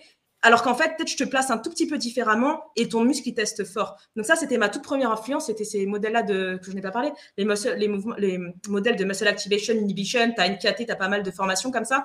C'est des choses sur lesquelles aujourd'hui, je suis plus du tout en accord dessus parce que mm. as une, la position va changer ta capacité à générer de l'attention. Donc, au final, et qui a raison? Bah, Les deux ont raison. Ta position, elle va dicter ta capacité à générer de l'attention, mais la capacité à générer de l'attention, à recruter certains muscles, à venir gérer de la, du mind-muscle connection et créer une activation volontaire, va engendrer une position. Et c'est ça qui est génial, c'est que si tu as la capacité à avoir cette réflexion-là et à dire, OK, il n'y en a pas forcément un qui a raison par rapport à un autre, et ben, tu as la liberté de t'adapter à l'individu. Et avec des individus, je vais utiliser plus les concepts de Julien, où je vais chercher à générer de l'attention. Genre là, j'ai un cas euh, super, c'est une fille justement qui a beaucoup de, de, de, problèmes, je pense, au niveau des réflexes archaïques, qui a une hypersensibilité, etc. Et avec elle, elle n'a aucun référentiel de son corps et l'activation musculaire déclenche des réactions émotionnelles. Et bien sur elle, je travaille avec la, la, création de tension parce que si je lui dis de se positionner, j'ai beau lui montrer une vidéo, lui corriger et tout, elle n'arrive pas. Mais si je lui dis viens chercher euh, tes obliques, viens chercher ton pec, elle a quelque chose qu'elle sait qu'elle doit aller rechercher et elle arrive à sentir quand ça vient ou quand ça vient pas. Et je sais que si elle fait ça, si elle sent son pec ou son oblique, je sais qu'elle va être dans la bonne position. Et avec quelqu'un d'autre, je vais lui parler de tension. Il a aucune sensation dans son corps. Il n'est pas du tout à même. Je vais lui dire ça, il va me dire, mais je connais, je sais même pas ce que c'est mon match. Typiquement à la clinique de, de, l'hôpital, là où j'étais cet été, le mec, il ne savait même pas ce que, où était un ischio ou un adducteur. Si je lui dis, viens chercher ton adducteur, il va me regarder avec les yeux comme ça, il va me dire de quoi tu me parles. Donc, à ce moment-là, bah ouais, je vais travailler avec une position parce que je sais que si je le mets dans une position et que je le contrains de plein, plein de façons, euh, je vais réussir à activer ce que je veux activer. Et c'est là que ce qui est super avec le, visio, et je travaille beaucoup comme ça en visio, c'est que quand tu es en visio, vu que tu peux pas mettre tes mains sur quelqu'un, c'est très compliqué. Mais si j'arrive à mettre plein de contraintes avec des objets, avec un placement, avec quelque chose, je vais réussir à permettre à la personne de sentir ce que je, j'ai. En fait, je limite le, le risque qu'elle soit mal placée et qu'elle génère la mauvaise tension. Parce que c'est très compliqué, parce que je vais lui dire, euh, je peux lui décrire la position, mais je sais que d'une manière ou d'une autre, il va se mettre un peu en extension, il va pas bien être placé, il va avoir l'épaule comme ça. Donc si je lui mets un truc qui le contraint, bah je vais le, je vais le, je vais l'empêcher, je vais l'empêcher de bouger. Par exemple, c'est bête, mais par exemple, si je suis là et puis je veux lui faire faire, euh, bah je sais pas, euh, mettons une rotation externe, je prends un exotkine à la con, mais tu vois, juste mettre un truc ici qui va le bloquer, je sais que ça va l'empêcher de venir faire ça ou ça va l'empêcher de venir me faire ça. Donc, tu as plein de manières de, de, bloquer ça. Pareil, si je lui demande de bouger le, le, buste, je veux pas qu'il bouge ses jambes, ben, je vais lui mettre quelque chose qui va bloquer ses jambes ici ou au niveau des pieds. Donc, plus tu vas donner du référentiel à quelqu'un, plus tu vas limiter les mauvaises positions. Et quand tu travailles en visio avec tout ce qui est telehealth consultation, maintenant, mmh. avec le Covid, ça devient hyper important parce que la personne, si tu lui donnes un exercice mais qu'elle le fait mal et qu'elle est mal positionnée, ça va pas du tout aller. Genre, euh, si je demande à quelqu'un de, de respirer et qu'il est comme ça quand il respire et moi, j'essaie de faire respirer ici et pendant cinq minutes, il me fait que ça, ben, je vais rien apporter de bon, je vais, je vais aggraver son schéma, tu vois. Donc, mm. c'est vraiment important à ce moment-là d'avoir cette capacité à dire, OK, je sors des schémas avec cette personne, qu'est-ce qui va marcher plus? Est-ce que c'est tension over position ou est-ce que c'est position over tension? Ah, J'aime bien l'utilisation du terme contrainte parce que je trouve que bah, c'est quelque chose que j'avais vu il y a des années en arrière déjà avec euh, Pat Davidson qui lui est grandement influencé par euh, Bill et par euh, PRI aussi. Et dans son séminaire, il y avait énormément de ça en fait, parce qu'on essaie de retrouver justement certaines positions. Est-ce que tu peux recruter tes obliques? Est-ce que tu peux sentir ton, euh, ton, droit abdominal. Je veux dire, il y, avait plein de positions très simples, mais au final, avec plein de points de référence et, plein de guides, très souvent, il y avait un mur, très souvent, il y avait une boîte, très souvent, tu avais les pieds appuyés. Et rien que ça, déjà, ça, comme tu l'as dit, ça t'aidait à te mettre en position et euh, je sais que, en tout cas, à l'époque, les termes qu'il utilisait, c'était structure over function, structure dictates function. Donc, la position de ton squelette va déterminer comment tes muscles fonctionnent. On sait avec l'antéversion du bassin et, les ischios, par exemple, c'est quelque chose d'assez simple à, voir assez rapidement. Euh, donc, comme tu le dis, de mettre ces contraintes et pour revenir à ce que tu disais avant, de savoir quelle philosophie en fait utiliser selon le profil que tu as devant toi. Euh, je pensais à, une, un, autre type, un autre type de personne, quelqu'un qui est tout dans l'attention, par exemple un crossfitter qui s'entraîne des trop, et eh ben, tu vas peut-être pas aller lui rajouter de l'attention. Peut-être qu'il aura avantage à en sortir un petit peu. Et donc, du coup, ça, ça te donne déjà une, une piste d'approche pour quelle philosophie tu vas utiliser avec cette personne. Mais d'où l'intérêt, justement, de ne pas être abonné à une seule philosophie et de savoir distinguer leurs forces, leurs faiblesses et savoir laquelle utiliser au bon moment avec la bonne personne.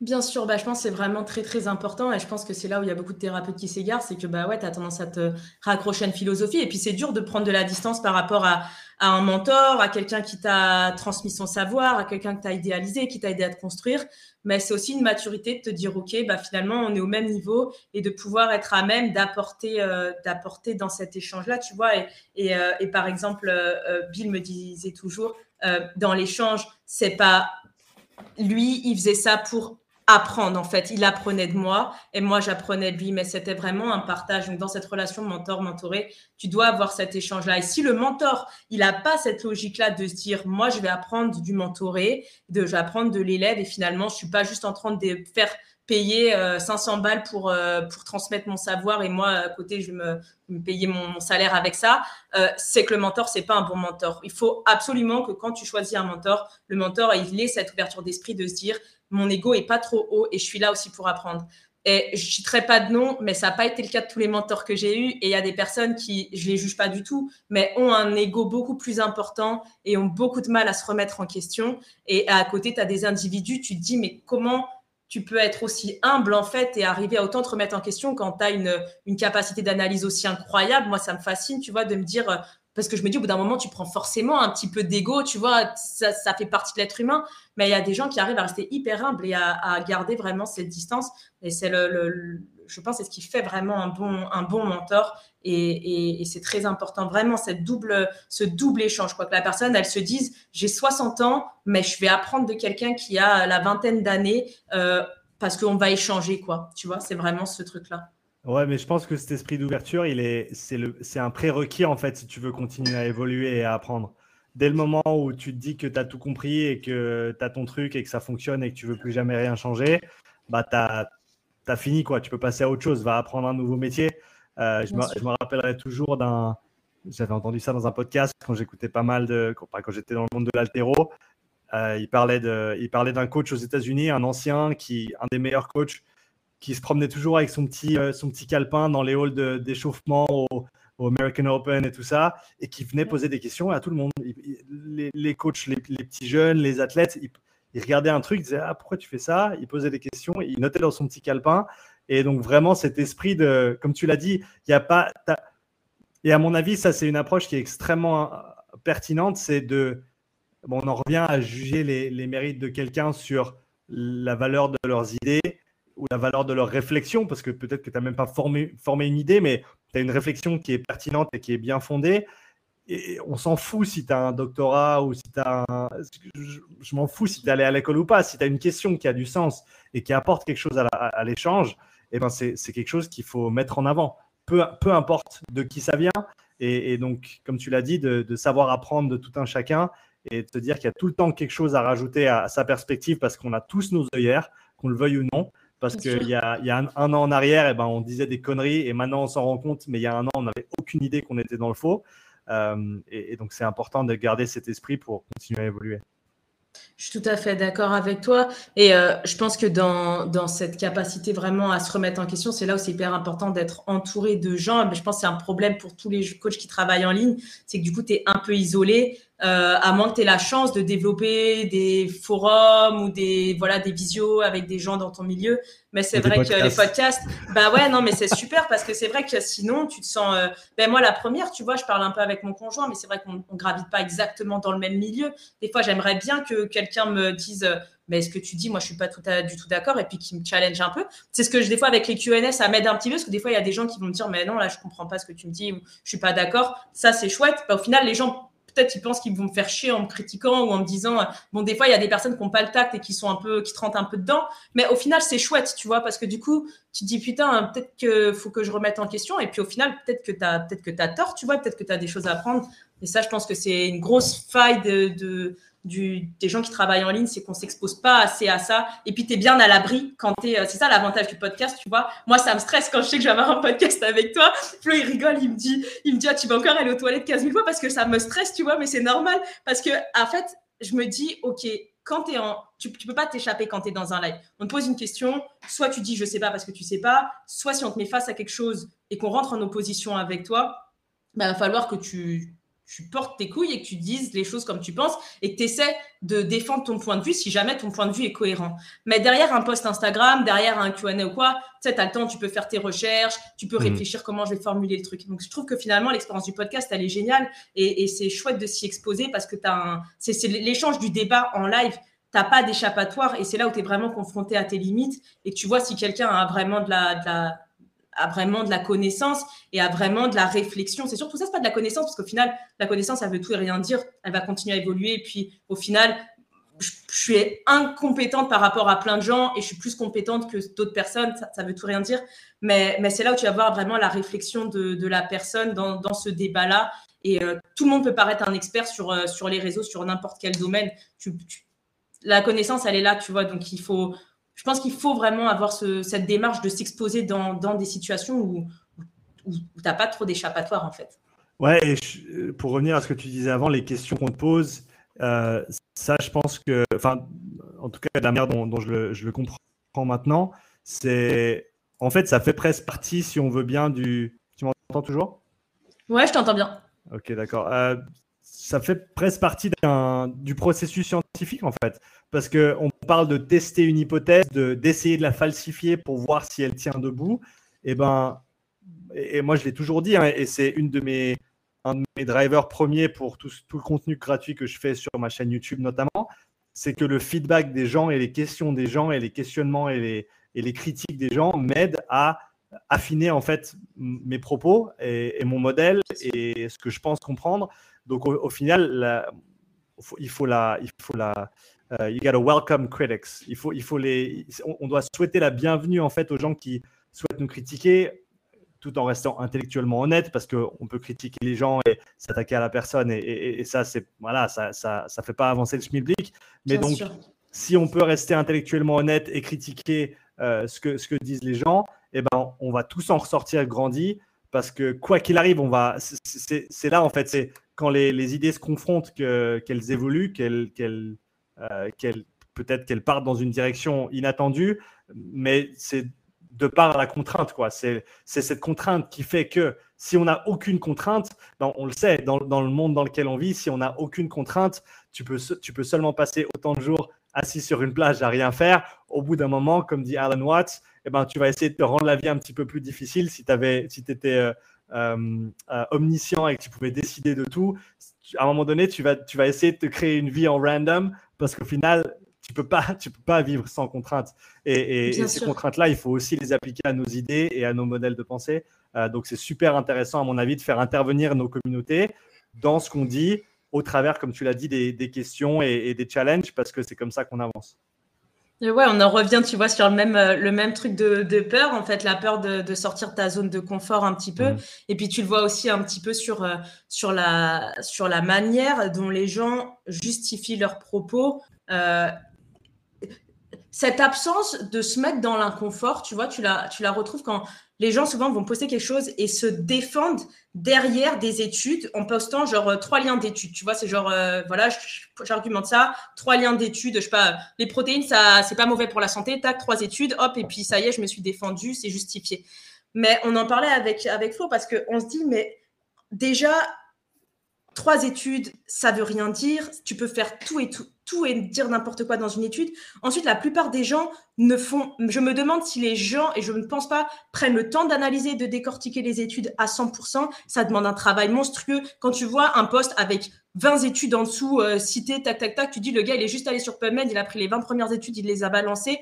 Mais lire une étude, la décortiquer, l'analyser, ça prend un temps fou. C'est un métier, en fait. Ça a vraiment des chercheurs, c'est un métier. C'est pas un truc que, comme ça, tu lis et puis ça y est interpréter une étude, comprendre les résultats, comprendre euh, les biais d'une étude, ça demande énormément de temps. Donc déjà, quand tu vois euh, des gens qui se mettent sous forme d'experts en publiant des trucs, qui balancent juste des études et qui disent, bah voilà, c'est evidence-based, ils ont même pas pris le temps de décortiquer l'étude, de l'analyser. S'il y en a une foule, ça veut rien dire. Donc il y a tout un travail et il y a plein de gens qui ne creusent pas et qui s'arrêtent en fait à deux petites lectures, ils pensent que ça y est, le sujet est maîtrisé, et puis ils s'exposent plus, ils le publient, ils apparaissent comme quelqu'un qui connaissent quelque chose, et ils n'ont jamais à aller creuser. Ça demande de sortir de sa zone de confort, d'aller creuser un sujet, de se remettre en question, de remettre en question ce que tu lis, et d'aller t'exposer avec d'autres gens qui s'interrogent sur le même sujet et qui vont avoir une approche différente, comme tu, comme tu disais.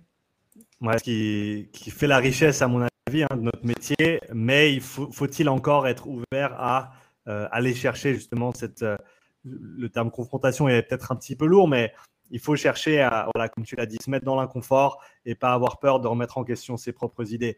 Euh, on, a, on a parlé de ton modèle, on a parlé des principes qui régissent ton modèle. Parle-nous maintenant des incohérences, tu en, en, as mentionné deux, trois, mais des incohérences que tu as vues euh, dans, la, dans la réhabilitation, dans le monde de la réhabilitation, au travers de ces derniers mois, notamment euh, des différentes expériences que tu nous as décrites. Qu'est-ce qui est vraiment ressorti pour toi, euh, qui, à ton avis, demande à être repensé Ouais. Il y en a plein. alors, le premier, que, le premier que je trouve, c'est on parle de la santé d'un individu sans en prendre toutes les composantes. La première, c'est la dimension psychologique de l'individu. Dans le cadre du stage où j'étais là, les individus étaient vraiment là. je ne veux pas raconter les expériences que j'ai vues, mais il y a des choses où bah ouais, j'avais les larmes aux yeux. Je me disais, l'individu, la psychologie de l'individu, elle n'est pas du tout prise en compte. On traite l'individu un peu comme euh, une machine qu'il faut réparer, un PC qu'on envoie à la casse. Mais derrière, l'individu a des émotions. Donc, on parle de la santé d'un individu et on prend jamais vraiment en compte cette dimension psychologique-là.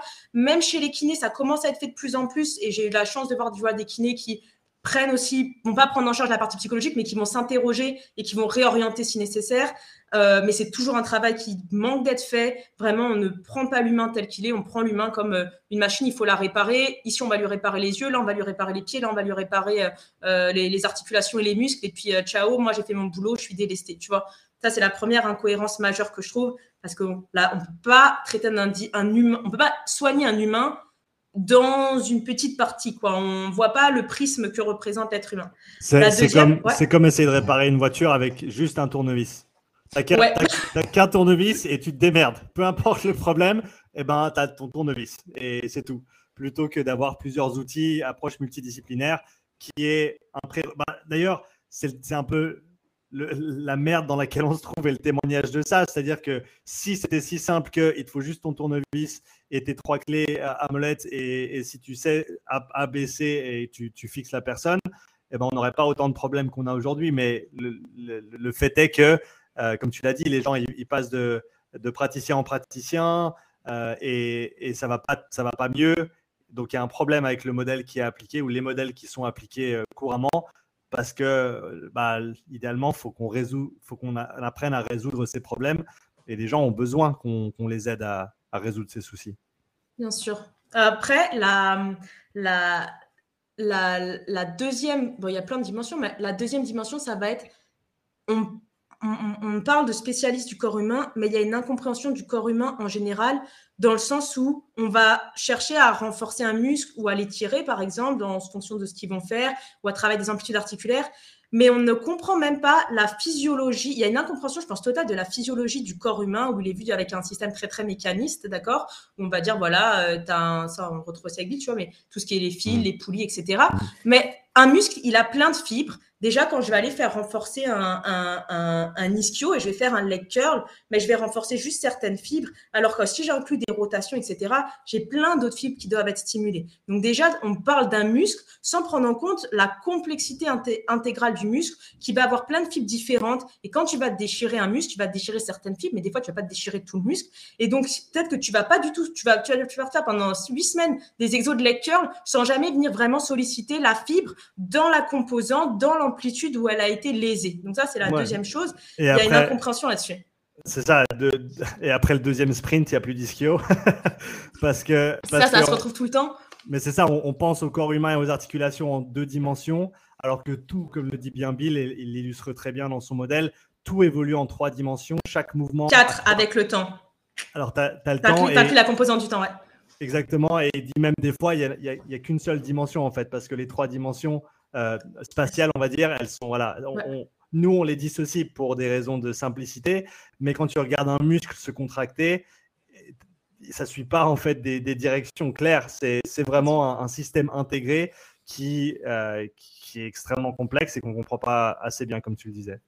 Bien sûr, il y a, il y a, la, il y a la, composante euh, musculaire, après il y a la composante physiologique, la compréhension que tout est une continuité, les tendons, les os, les muscles contiennent tous euh, des molécules qui sont similaires. Donc, on a une continuité, on traite ça de manière très, très, très isolée, sans prendre en compte cette continuité et de comprendre que quand on va mettre en charge un tendon, on va avoir des répercussions sur le muscle et vice-versa. Donc, il y a plein de choses au niveau du corps humain qui sont mmh. pas du tout prises en compte et on va dire, OK, là, on va renforcer le muscle, là, on va renforcer le tendon, là, on va... Non, ça, ça en fait, on va renforcer un ischio sans prendre même l'ischio, il a été déterminé par des humains. On a donné un nom à une partie musculaire parce qu'il y avait une certaine forme, il y avait une forme de continuité, mais au final, cette continuité, elle est partout.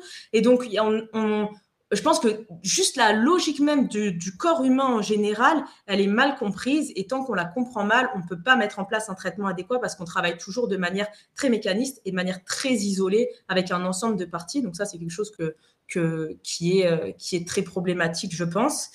Euh, et la, la, troisième chose, c'est la, le temps, euh, le, fait d'avoir une contrainte de temps et cette logique euh, économique et financière où il faut traiter quelqu'un avec une épaule, c'est, je sais pas, je sais pas les durées, mais une épaule, c'est mettons 10 semaines, un dos, c'est 6 semaines, et rien tu, ne peux pas fonctionner comme ça. En fait, tout le monde est différent, ça va pas prendre le même temps. Comment moi je peux arriver et me dire, ça que je veux, je veux pas travailler en tant qu'inné après, c'est triste à dire, mais je fais Zipo, mais je veux pas travailler en tant qu'inné. Je veux pas avoir à rendre de compte à une assurance. Je veux pas, je, refuse de travailler comme ça. Moi, je peux pas, on peut pas me dire, monsieur, il arrive en six semaines, faut que tu l'aies soigné. Bah non, peut-être ça va me prendre euh, dix semaines, vingt semaines. Enfin, je, refuse de travailler comme ça. Pour moi, c'est, je comprends que certains sont obligés de mais je refuse de travailler ici. Ouais, c'est, ça me fait penser à un de mes clients qui, euh, qui s'était fait une déchirure au, bicep et qui a dû se faire opérer.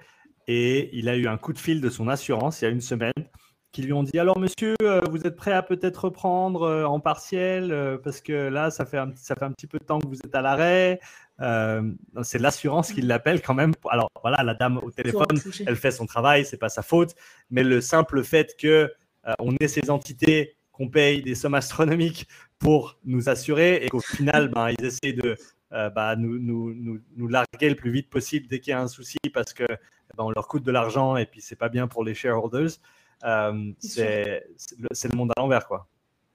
Ah, je suis complètement d'accord avec toi. Bah, tant qu'il y aura une logique financière, là, je voyais aussi au, au, centre. Hein. Il fallait euh, sortir les gens rapidement. Quoi. Il y avait des gens, euh, ils sont là, ils sont pas guéris, ils ont leur amputation, ils sont toujours pas euh, capables d'être déchargés chez eux. Mais, la personne, bah, faut faire de l'espace, quoi, parce qu'il y en a d'autres qui attendent. Et puis les places, elles sont précieuses.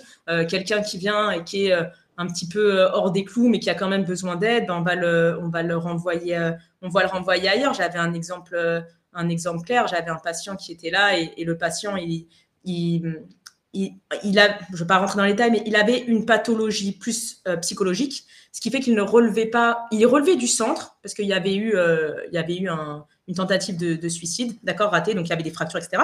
Mais il ne relevait pas du centre dans le sens où il y avait une, euh, une pathologie psychologique. À partir du moment où on a décidé qu'il ne relevait plus du, du centre à cause de la pathologie psychologique, on l'a envoyé ailleurs. Et moi, on m'a dit de plus lui faire ses séances. Donc il était encore là pendant quelques jours. J'aurais pu lui faire des séances pour ses pathologies physique, d'accord Mais on m'a dit de ne pas les faire euh, parce que bah, de toute façon, il allait partir. Donc, euh, bah, il fallait faire euh, de la place pour quelqu'un d'autre, quoi. Mais pour moi, c'est un être humain, en fait, le patient. Je veux dire, il s'en va. Certes, il a peut-être besoin d'une priorité sur la dimension psychologique. N'empêche que ces problématiques au niveau du corps, musculaire, articulaire, il les a quand même. Il a quand même besoin de soins. Alors, pourquoi ne pas lui faire profiter de ces dernières séances jusqu'à la fin Tu vois? Donc, moi, j'étais là, j'avais des séances à la base. Et puis euh, le patient était là, il me disait, mais je ne dois pas faire une séance avec toi. Et moi, je disais, bah non, on m'a retiré de ton agenda, je ne dois pas te faire ta séance. Au final, il y en avait besoin. Donc cette logique financière, tu la retrouves partout. Et, euh, c'est quelque chose qui, je pense, est problématique. Se comprend parce que bah, tout a un coût, mais en même temps, euh, il y a des choses à revoir dans le modèle. Alors, je ne dis pas que j'ai la solution, mais, c'est quelque chose qui est, très, très important, je pense, parce que ben, on ne peut pas dire qu'on traite la santé de cette façon-là. Ce n'est pas possible. Enfin, moi, humainement, ça me pose, ça me pose un, conflit. Et après, ouais. Tu as dit que tu n'avais peut-être pas la, réponse, mais, mais, je vais te pousser peut-être un petit peu plus loin dans tes retranchements. Du coup, avec ces, ces incohérences que tu, as, que tu as notées, qui sont ressorties de ces, ces expériences récentes, pour les praticiens qui, qui, nous écoutent, pour les étudiants qui nous écoutent, qu'est-ce que tu peux leur donner comme pièce à ajouter à leur puzzle pour qu'ils commencent à, essayer d'intégrer ces différentes choses? Quelles sont les peut-être les bonnes pratiques à mettre en place pour pas tomber justement dans ce, euh, j'allais dire le déni de l'humain, c'est peut-être un peu lourd, mais c'est ça en fait, c'est traiter l'humain comme euh, la voiture euh, et, et, pas se dire qu'il y, y, a un petit peu plus que, que les os, la peau et, les muscles sur, avec, avec un cerveau derrière les yeux. quoi. c'est triste, mais c'est vrai, c'est un peu comme ça que c'est interprété. La je dirais qu'il y a un principe moral, euh, mais bon, après, pas tout le monde a les mêmes principes, mais je pense qu'il y a un principe moral.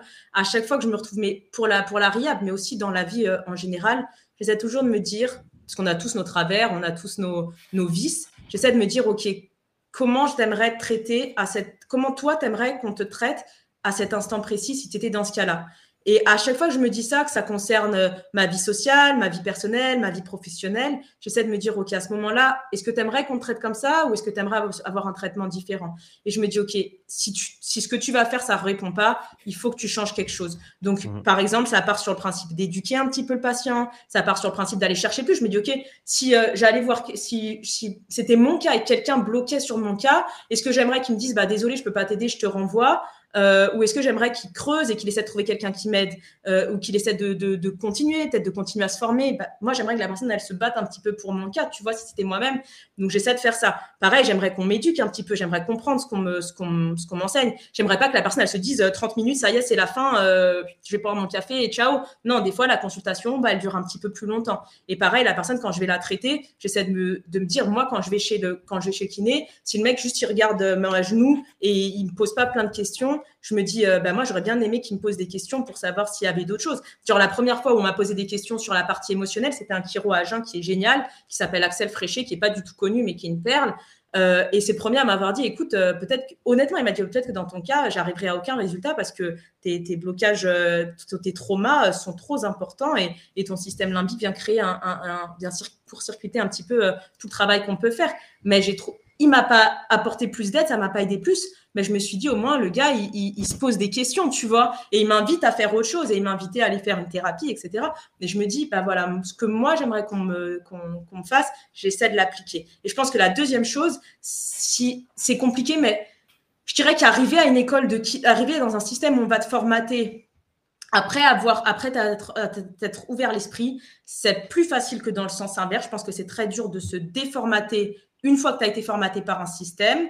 Mais par contre, ça demande une énorme rigueur personnelle parce que aller dans un, te faire formater et devoir régurgiter des choses avec lesquelles tu n'es pas en accord, apprendre des choses avec lesquelles tu n'es pas en accord et te fermer la bouche pour pas venir poser des questions dérangeantes et aller dans le sens de personnes qui au final tu n'admires même pas, que tu trouves des personnes qui ne sont pas passionnées, c'est très compliqué. Donc je pense que c'est mieux parce que tu gardes ta liberté de penser et tu es plus critique, mais je pense que ça demande une rigueur euh, psychologique très dur. Hein. Je t'avoue que l'école, tous les jours, je me dis, OK, j'y vais pas. Je dis, non, je veux pas y aller le matin. Il me dit, allez, faut que tu y ailles. Tu sais pourquoi tu fais.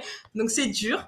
Mais je pense que c'est, si tu as l'occasion de le faire, je pense qu'au moins se former un petit peu, c'est bien, ou au moins en parallèle pour avoir une double approche. Euh, ça, c'est important. Et comme on disait au départ, ce qu'elle applique la femme dans, le lip syncing in bed à la joueuse de poker, s'entourer de gens différents et vraiment éviter, genre même c'est simple, mais sur les réseaux, tu t'abonnes à plein de gens qui sont en opposition avec ce que tu fais. Enfin, je sais pas, imaginons, je suis complètement euh, anti-thérapie manuelle. Je sais qu'il y a des courants de kiné anti-thérapie manuelle où il faut tout faire avec les exercices.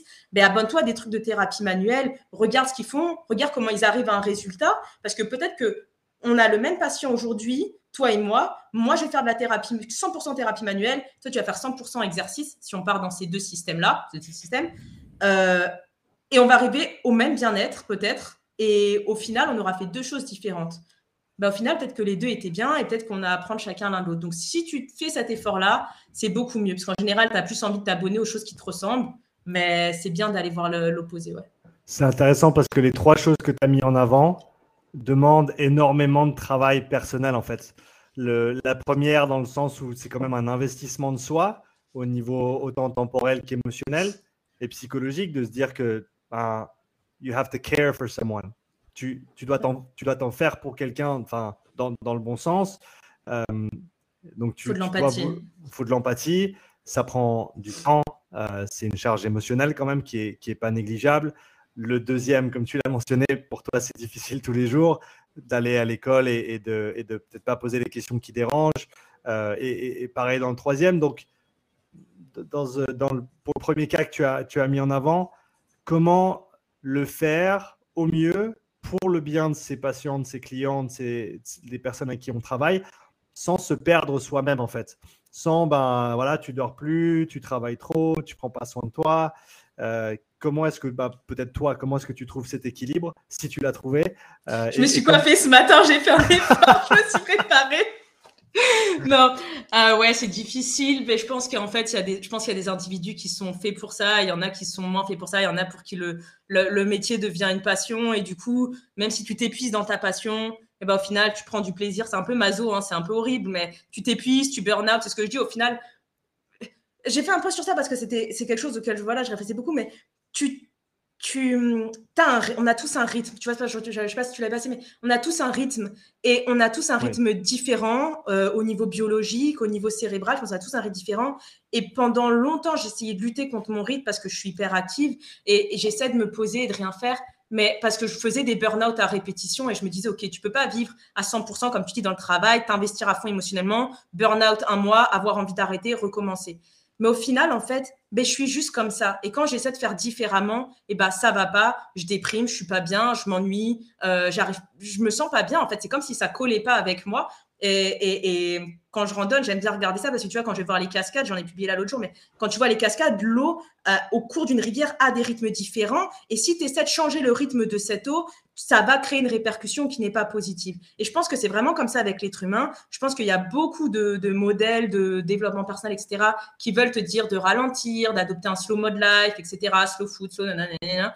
Mais au final, si ça ne correspond pas, ben, tu vas pas être bien. Et je pense que l'important, c'est d'apprendre à se connaître. Alors maintenant, ce que je fais, c'est différent. Et, c'est beaucoup Flo qui m'a aidé avec ça. Pour le coup, il m'équilibre beaucoup parce que lui, il me dit, OK, au lieu d'essayer de rien faire, essaie de trouver des activités qui te ressourcent.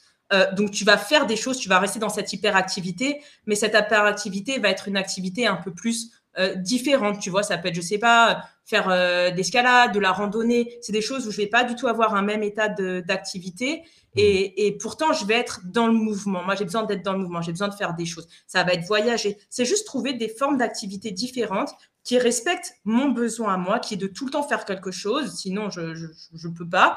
Mais avec une, un, un, un, tempo un petit peu différent. Et c'est comme ça que j'arrive à garder un équilibre parce que bah, du coup, ça me, ça me régule un petit peu. Donc, j'ai toujours des moments où je fatigue, tu vois, je suis épuisée, mais j'aime ce que je fais. Genre, j'adore. Genre, quand quelqu'un me dit je vais mieux, ça, ça, me, ça me plaît. Donc, voilà, il y a des moments, je sais qu'ok, j'ai besoin de deux, trois jours de, de randonnée, de bouger, de voyager. Et puis, euh, je fais pas rien, mais ça me ressource. Et puis, je repars un petit peu, un petit peu mieux.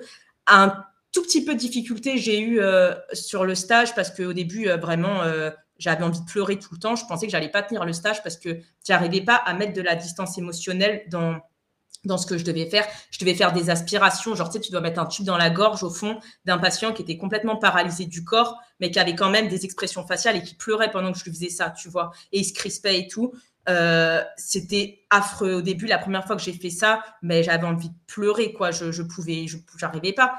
Et après, petit à petit, tu t'habitues à tout. Et j'ai réussi à trouver un, Au début, ça m'affectait beaucoup. Et après, j'ai réussi à trouver un, un, un compromis d'interne en disant, OK, si tu le fais pas, c'est encore pire. De toute façon, ce patient-là, il est dans cette situation. Donc, il faut comme, si tu le fais, tu vas au moins le soulager un petit peu. Et à côté, je vais compenser en essayant d'avoir une discussion apaisée. Pas quelque chose de, de, triste ou douloureux. Mais tu sais, j'allais dans sa chambre, je lui parlais, je disais, je racontais ma vie, je faisais des petites choses. Et puis ça me permettait un peu de dédramatiser et de me dire, OK, au moins je lui apporte euh, un échange humain, pas un échange médical, dans le sens où je le regarde euh, comme un, légume qui est dans son lit et à qui je vais nettoyer ses excréments. Non, quelqu'un à qui je vais traiter d'égal à égal, même en faisant abstraction un peu de son état. Et, et ça, ça me permettait de dédramatiser. Je me disais, OK, c'est horrible, mais au moins j'apporte un petit peu de, de vie dans ça. Tu vois, des fois, il y avait une, dame qui était super là-bas, ma, ma, ma, tutrice, elle était, pas, elle était plutôt bien. Elle lui mettait de la musique, tu vois, elle dansait un peu, elle le faisait chanter, on lui amenait des maracas, on faisait discuter. Mais tu vois, ça remettait un peu d'humanité dans le, dans le truc et ça, ça t'aide à, avoir des moments de pause dans des journées qui sont très, très, très difficiles. Mmh. Ça me fait penser à, comment il s'appelle, ce, ce, ce, film avec... Euh, Robin Williams, où il joue le, docteur. Oui, ça ça va pas me revenir le titre, parce que j'ai une mémoire horrible, mais ma mémoire est catastrophique. Hein. On l'a revu il y a pas trop longtemps et c'est juste un, film qui est absolument, absolument incroyable. Et, tu vois, je vais bah, chercher après. Qui, voilà, qui traite simplement ses patients et les enfants euh, avec un petit peu d'humanité, alors que tout le système va à l'encontre de ça dans la manière de, fonctionner. Tout le corps médical va à l'encontre de ça. Euh, Victoria, il y avait quelques questions sur Insta, donc je vais t'en poser quelques-unes. Euh, on part dans une autre direction.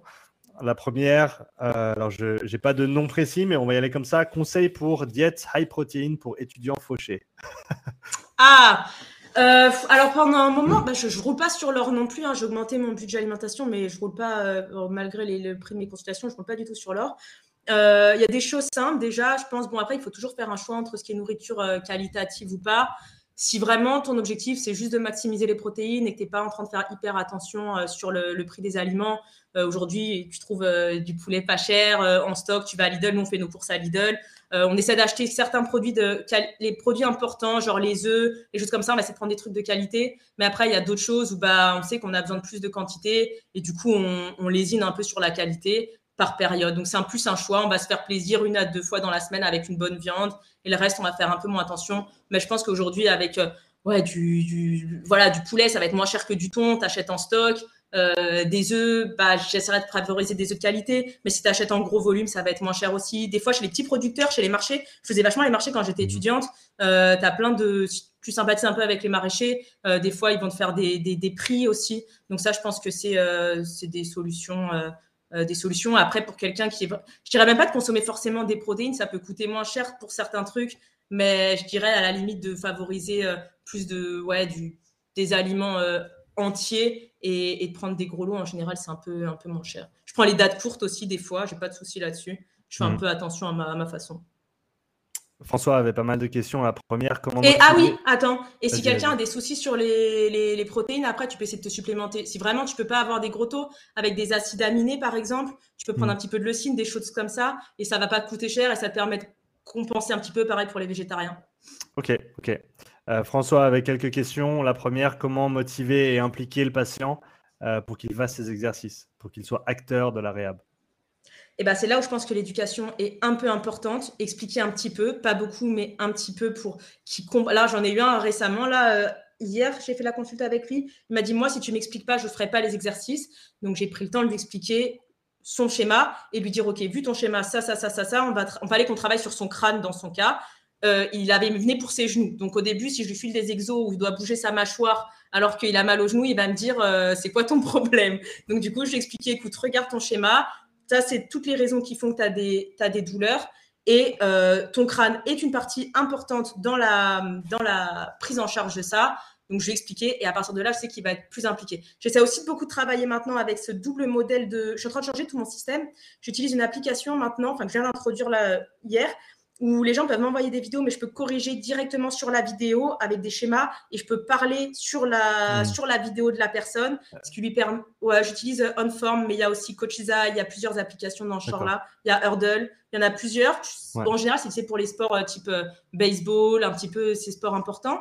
Mais là, pour la je trouve ça super parce que je reçois la vidéo. Ça fait comme un WhatsApp en fait. Je reçois mmh. message et vidéo, mais la vidéo, je peux directement la réenvoyer parler dessus, faire des dessins, des flèches, des schémas entourés, et ça va permettre de vraiment isoler le WhatsApp un peu, qui est pro-perso, avec un truc purement professionnel, et les vidéos, avoir des vrais échanges dessus. Euh, et souvent, parfois aussi, je fais des comparaisons de moi et du patient, et ça aide un petit peu à avoir euh, ce, cette visualisation, et en général, ça augmente l'adhérence. Et j'ai mmh. aussi diminué un peu, j'essaie de plus en plus de diminuer la quantité que je donne, comme on peut dire euh, des fois en bodybuilding, ils disent euh, less is better. Bah là, pour le coup, j'essaie de faire ça. Je me dis, OK, j'ai envie de donner beaucoup des fois, mais je préfère étaler dans le temps parce qu'en général, les personnes après se noient et, c'est compliqué. Donc, à part pour certains cas, j'essaie de plus en plus, même si ça me coûte, de, mettre un peu moins et de travailler comme ça. Pour ce qui est de faire le pont entre le soin euh, d'une blessure et la remise à niveau du, sportif, pré-blessure, euh, François demande si tu as des formations à recommander ou quelles compétences il faut, qu'il faut pouvoir développer pour bien faire ce lien entre la blessure en elle-même et ensuite, euh, j'imagine, la réathlétisation pour retour euh, en, pic de forme pour un athlète. Ouais, euh, j'avais pas mal de petits modules parce que ça, pour le coup, en kiné, je ne l'ai pas encore fait. Enfin, là, je vais faire une, mineure en, sport, donc j'imagine qu'on va aborder plus ça. Donc, j'imagine qu'en en kiné, tu as des modules là-dessus. En STAB, j'avais pas mal de modules aussi euh, de prophylaxie avec des kinés en fait qui intervenaient sur le module du sport. Euh, je sais que, alors je ne sais pas si Fred Marcero en parle dans sa formation euh, sport conditioning. Enfin, à l'époque, c'était sport conditioning, mais euh, il avait des modules aussi un petit peu sur la prophylaxie. Après, j'ai pas, moi, je m'occupe vraiment. Je suis vraiment spécialisée sur le domaine de la force, donc c'est plus avec mon expérience de terrain. Pour tous les autres sports, je gère plus la partie un petit peu avant et ce qui est la partie un peu technique, genre tout ce qui est retour sur le terrain et vraiment cette prise en charge, je préfère en général la déléguer euh, à un, coach sportif ou un kiné du, qui travaille dans l'équipe sportive en tant que tel, genre dans un club de foot ou de rugby, parce qu'en général, ils ont la connaissance du sport et moi, j'ai pas la connaissance du foot, du rugby, etc. Donc, je préfère travailler sur la partie de base avant et ensuite transférer, euh, référer à quelqu'un qui a plus qui peut faire le lien vraiment entre ce que moi j'ai fait et la finalisation pour ramener à l'activité sportive. Après, je me renseigne toujours sur les sports, euh, mais en termes de formation, comme ça, j'ai pas fait des modules spécifiques. Euh, à part euh, ce que j'ai fait un petit peu bah, en kiné et un peu en STAPS avec Stéphane, moi qui me faisait les interventions, Marcierou. Mais je ne mhm. sais pas s'il inclut encore ces modules de ce côté-là. Ouais, et de, mémoire, j'avais fait un podcast il y a un bon moment avec Rugby Physio. Je me rappelle plus. Ouais, ah, c'est Rugby Physio, ouais. Ouais, et il fait. C'est alors Fred, Fred c'était sports conditioning et mais je me rappelle plus comment il s'appelle? Euh, je vais, je vais checker parce que je peux, je peux pas ne pas connaître son nom. Euh... Allez, trou de mémoire comme moi, attention. Euh, on devient vieux, c'est difficile. Hein.